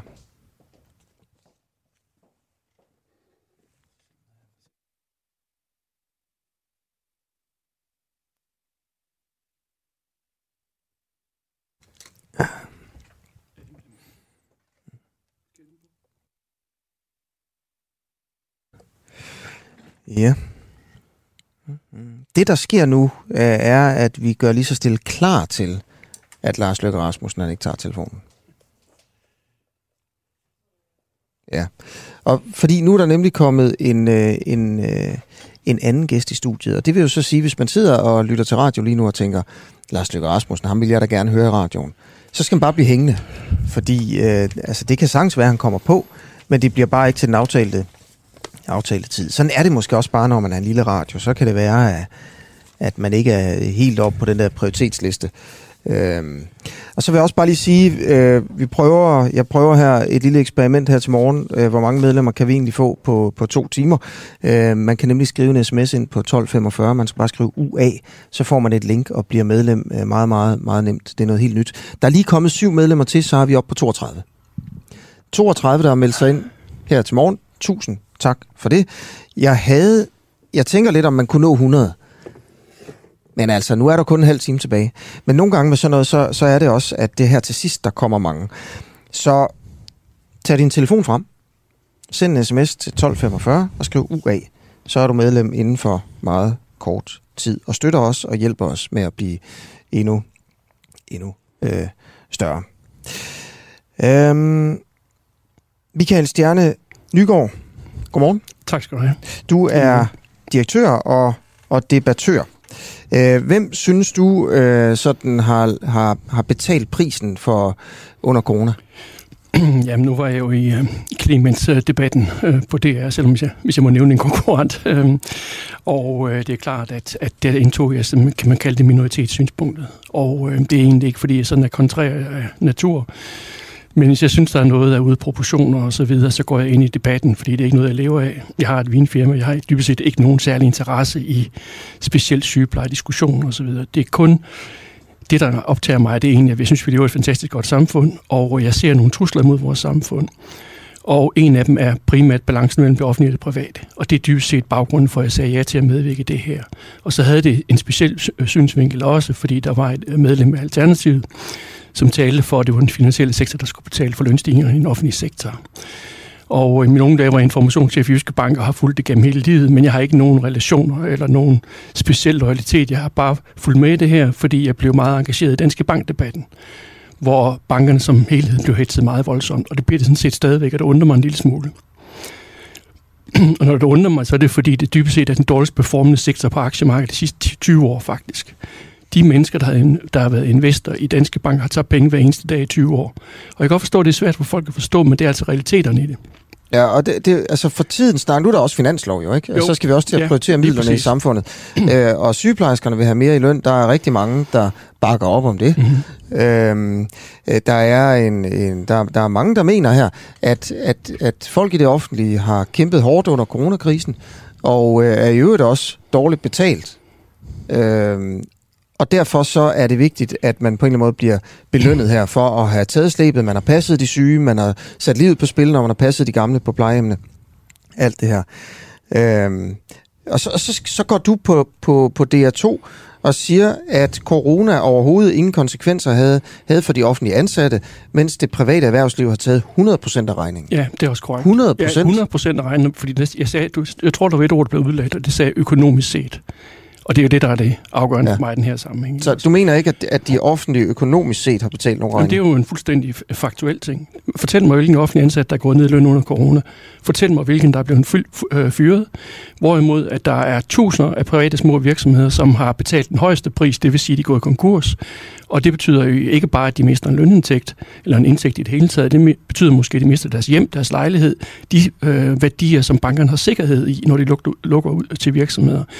Jeg kan anbefale alle sygeplejersker, som nu sidder og føler sig så skide forrettet og så snydt, at gå ind og se den øh, udsendelse, der ligger, der hedder øh, Løven, øh, Løven øh, møder virkeligheden, hvor man har portrætteret to selvstændige, som er på afgrundens rand, som har problemer med at købe mad til sine børn.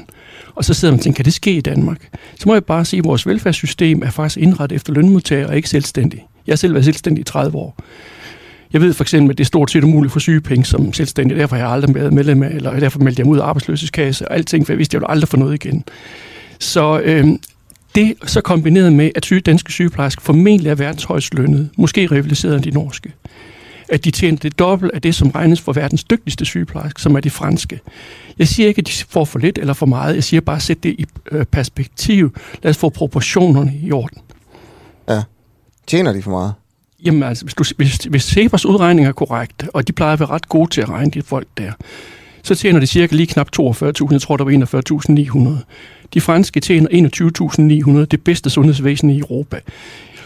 Kan der så være nogle afrundingsfejl eller nogle ting, jeg sagde, det kan der sagtens, men vi skal have proportionerne i orden, og det vil sige, den der med at møde ind og sige, nu ja, ja, men det er to sekunder. Ja. Øh, nu sammenligner du de danske og de franske mm-hmm, ja. Sygeplejersker, deres lønninger. Ja den her danske, jeg ved ikke noget om det nej, tal, du siger nej, der fra Frankrig. Nej, jeg vil bare lige ja. Øh, finde ud af, om det er rigtigt. Ikke? Fordi det, det danske tal, der ligger på de der 41.000, 42.000 mm. eller ja. andet, det er jo med det hele. Korrekt, og det, det er det franske også. Det, det er det franske også. Okay, ja. men så er der jo så det med, hvor meget skat betaler man så af det. Jamen, du betaler stort. Altså, det er jo igen den der lidt illusion, man har i Danmark om, at vi er sådan en fantastisk privilegeret ø, og vi kan, vi kan modstå globalisering, og vi kan have lønniveauer på kurs 1000, og alle andre, de kan, de kan, de kan kun er så ubegavede og så uddannede, så de kan kun have niveau 100, og det holder ikke i virkeligheden. Vi skal passe meget på, at vi ikke bliver kørt over med lynens hast i øjeblikket. Specielt for Asien, faktisk. Altså, jeg har tænkt på det helt konkret, når jeg havde købt de der mundbind. Hver eneste mundbind, jeg har købt under corona, der stod kinesiske bogstaver i. Det er et eller andet, øh, så kan man sige, det er bare en detalje. Nej, det er ikke en detalje. Tænk på din iPhone, tænk på din Mac, eller hvad du nu bruger. Det er produceret i Kina. Vi skal passe meget på at tro, at vi kan have så voldsomme offentlige sektor og så høje lønninger, fordi vi er så meget dygtigere end andre. Jeg har importeret vin fra Frankrig i 30 år. Jeg kender udmærket prisniveauet dernede. Det ligger cirka Danmark minus 10 procent. Og er du i Paris, så er det dobbelt op. Prisniveauet. Fordi, fordi fast ejendom er dobbelt op. Selv af København, hvor, hvor utroligt den lyder. Ja. Okay. Hvem stemmer du på? Øhm, jeg tror, jeg har været... Jeg må, min ungdom var jeg socialdemokrat. Og, øh, det er du ikke sagt med ikke længere. Det er ikke mere, nej. Nej, men, men, øh, men jeg tror ikke helt, at de der økonomiske fløje, de helt... Øh, men, men jeg har meget stor sympati for et for meget, meget visionært papir, der kommer om Socialdemokratiets øh, hvad kan man sige, power out, deres øh, brainstorming, de havde her for 10 dage siden. Og det må jeg indrømme, det var Pernille Vermunds. Det var det mest visionære, jeg har set mm. i, inden for økonomien. Mm. En ting, det er ikke indre det er bare debatten, vi snakker om, men økonomien er den mest visionære, jeg har set. Ja. Så der kunne godt være... Du behøver ikke sige, hvem du stemmer på. Nej, men, men, men, det vil jeg, men jeg vil stemme på hende næste gang. Det vil jeg ah, gerne okay. sige. Ja, det okay. vil jeg gerne sige. Hvad er det, der er så godt ved, øh, ved den økonomiske plan, synes du? Det, jeg synes, der er godt, det er, man kan sige, at der er to måder at lære en anden kultur at kende på. Den ene, der er at handle med den, og det andet, det er at have en kæreste i det pågældende land. Øh, det er de to måder, du får kulturen ind under huden. Det gør du ikke ved at være turist i et land. Du skal have en forpligtende relation. Jeg har haft en forpligtende relation til en kæreste i Schweiz, og jeg har også haft til en i Ukraine. Og det vil sige, at jeg har, jeg har oplevet det rigeste land i verden, og et af de fattigste lande. Og jeg kan egentlig se, at vi kan drage nogle meget interessante lærestykker fra begge lande. I Schweiz har de cirka det halve skatteniveau, som vi har i Danmark. Men de har stort set det samme proveny, fordi folk de tjener dobbelt så meget, fordi de er dobbelt så rige, som vi er i Danmark. Fordi man har prioriteret den private sektor. Jeg siger ikke, at vi skal have ligesom Schweiz, slet ikke. Øh, men vi skal lære af det, og vi skal bevæge os i den retning. Så har jeg været i Ukraine, og så har jeg så set her, og det tror jeg ikke at sige noget udsendelsen, jeg vil ind tjekke, hvad, hvad tjener en sygeplejerske i Ukraine? Hun tjener 3.000. 3.000 kroner. Det er bare for at sætte tingene i perspektiv. Den unge hvad, hvad, hvad er det for et perspektiv, du vil sætte noget i? Altså, er en sygeplejerske i Ukraine tjener 3.000 kroner? Ja. Du kan også tage til Angola, der tjener de sikkert 1.000 kroner. Jamen, jamen, du har det fuldstændig hvad kan man gøre? Hvad kan man bruge det til? Det kan man bruge til noget, og tro, at de mennesker er, at vi er så meget dygtigere end dem, og tro, at vi er så meget mere velbegavet. Det er, undskyld mig, pissearrogant. Og jeg er ikke arrogant. Jeg forsøger at forstå mennesker, og jeg forsøger at forstå mennesker, der knokler som sindssyge for at blive rigere, og for at flytte det helt tæt på noget, folk ikke tænker på. Der arbejder cirka 100.000 fra blandt andet Ukraine, fra Hvide Rusland i Danmark, inden for landbrug, gardneri, industri, fordi der er masser af jobs, danskerne føler sig for fine til at tage. Og de mennesker, de bidrager til dansk velfærd. Og så har vi omvendt en indvandring af nogen, der ikke som hovedpunkt øh, bidrager.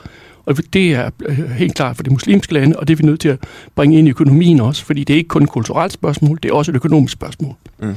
Øh, må jeg prøve at få dig til lige at dreje din mikrofon en lille smule? Tag den der så lige. Sådan der, ja. ja.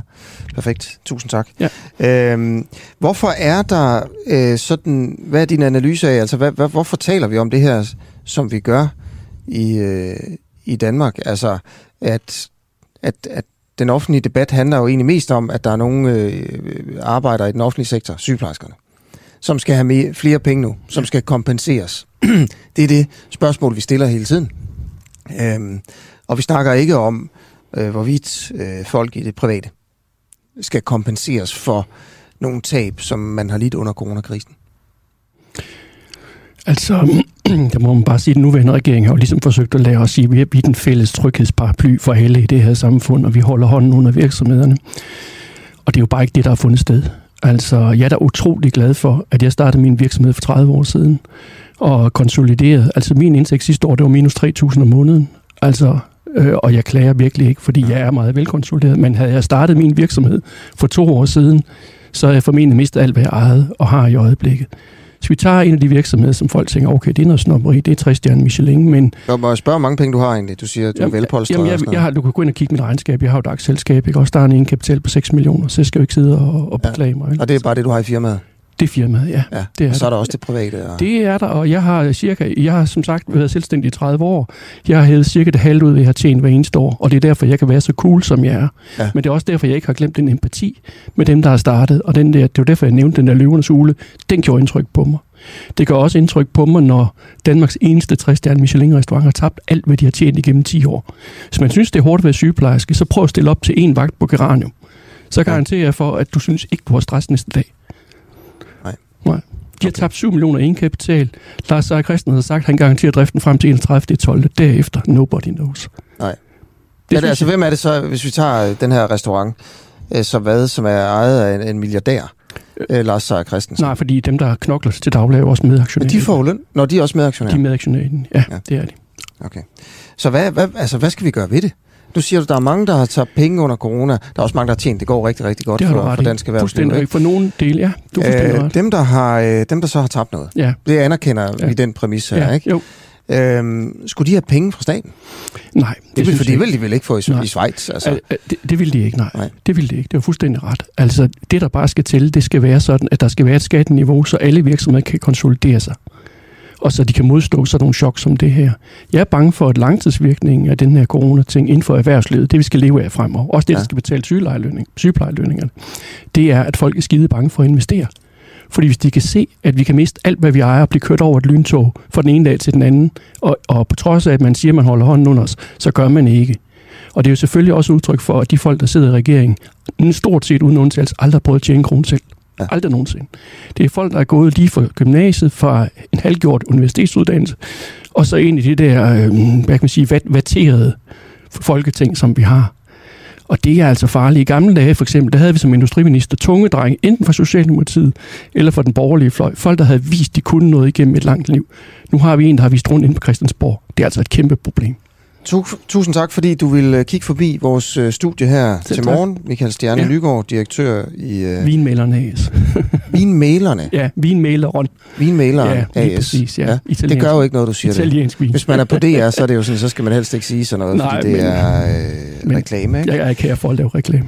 Ja, ja, det er vi ligeglade med. Ja. Tusind tak, fordi du kom ind i hvert fald. Ikke? Jeg siger tak. Spændende synspunkt.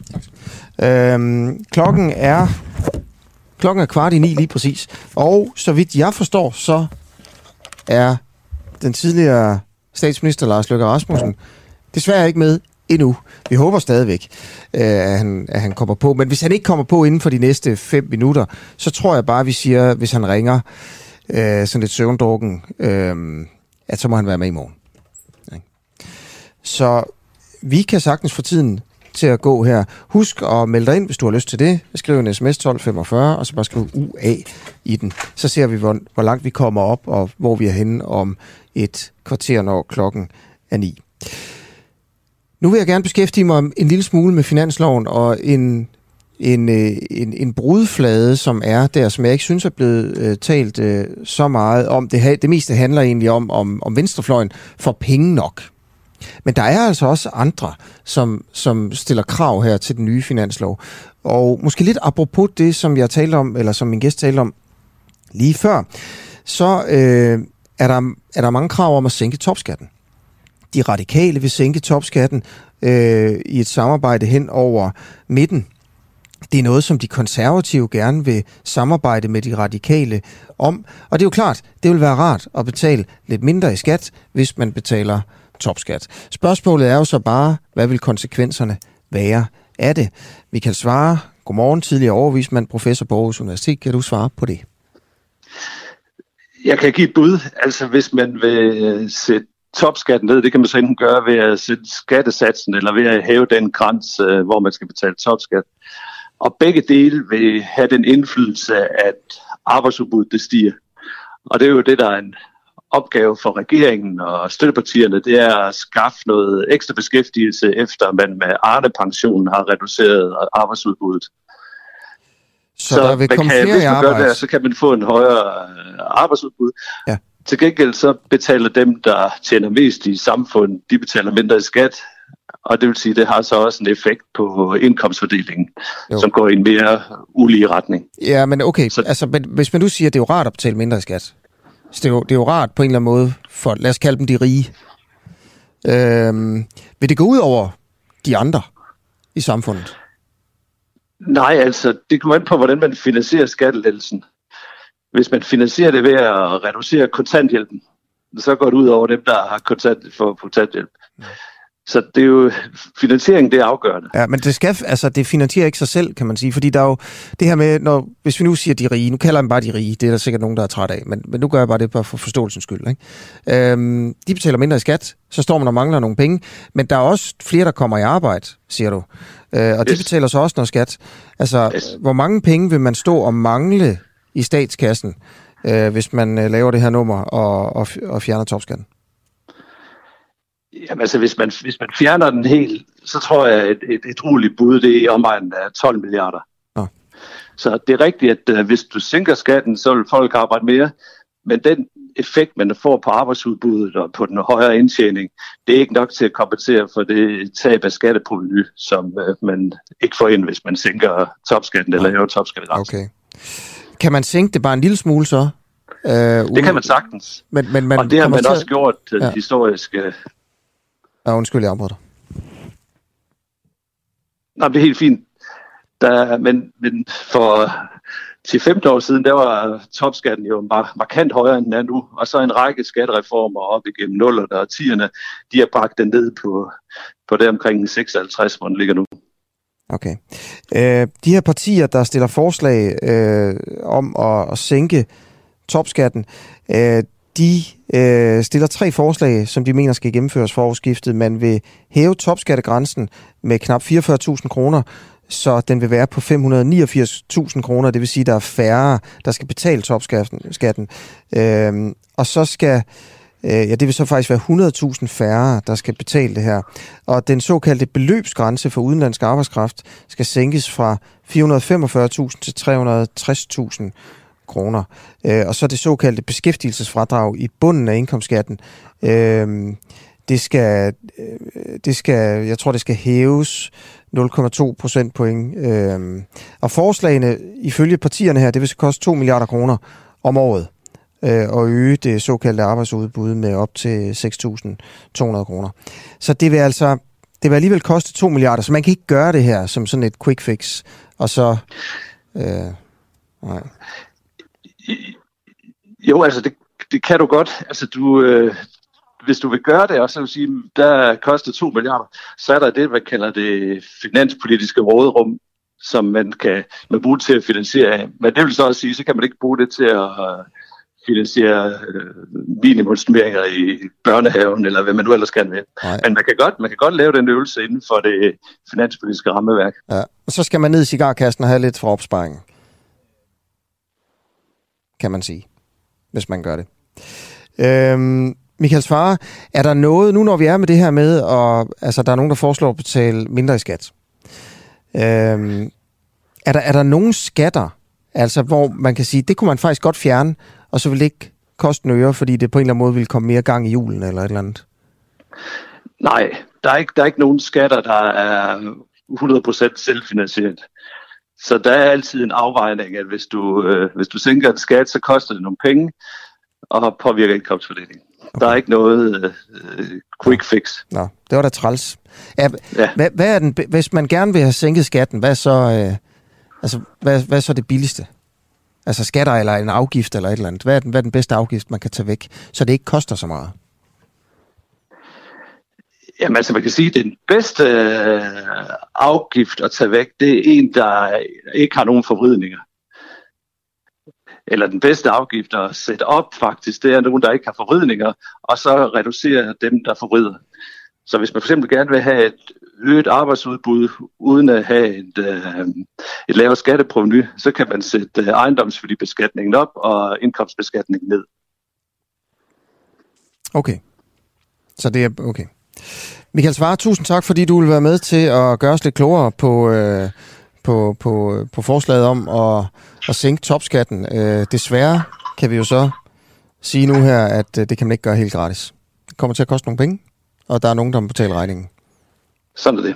Okay. Han fortsat god morgen. Ja, tak lige måde. Hej hej. Det var altså professor på Aarhus Universitet, Michael Svare, tidligere overvismand og øh, øh, meget dygtig til tal og økonomi, som heldigvis gerne vil være med her. Lars Løkke Rasmussen er endelig ude af det her morgenprogram. Desværre. øh, han har simpelthen ikke taget telefonen. Og øh, sådan er det jo bare. Vi håber, han er med en, øh, en anden dag. Så vil jeg da bare lige snakke lidt om, hvad jeg egentlig gerne ville have spurgt Lars Løkke Rasmussen om. Øh, og det er jo det her med at købe sig ulovlig adgang til statsministeren i Socialdemokratiets erhvervsklub. Der kan man nemlig for 20.000 kroner om året købe sig adgang til flere årlige møder med Mette Frederiksen. Man kan altså købe sig adgang til et møde med statsministeren i Danmark. Er det forkert? Eller er det okay? Det er jo det, der på en eller anden måde er, er spørgsmålet i den her sag, som er meget mere sparet end det, og den er også meget mere interessant, men det er sådan det grundlæggende i det. Er det simpelthen for dårligt af Mette Frederiksen, at hun tillader, at folk med penge, de kan købe øh, sig adgang til og vise ting i hendes ører?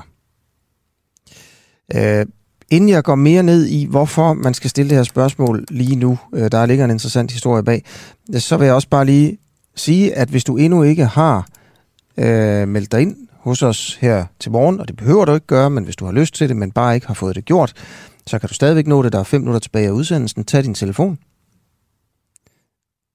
Send en sms til 1245. Skriv UA. Og så følg den, det link, du får tilbage, så er du medlem. Øh, det koster 39 kroner om, øh, om måneden, men, øh, øh, men det går til, synes, synes vi jo i hvert fald, et godt projekt, altså øh, et, godt, et godt formål egentlig. Det går til det her uafhængige medie, som vi prøver at, at, at sætte på benene. Øh, og så følger jeg med i, hvor mange, der har meldt sig ind. Øh, indtil det sidste tal, jeg havde, det er for et 20 minutter siden, det var 32.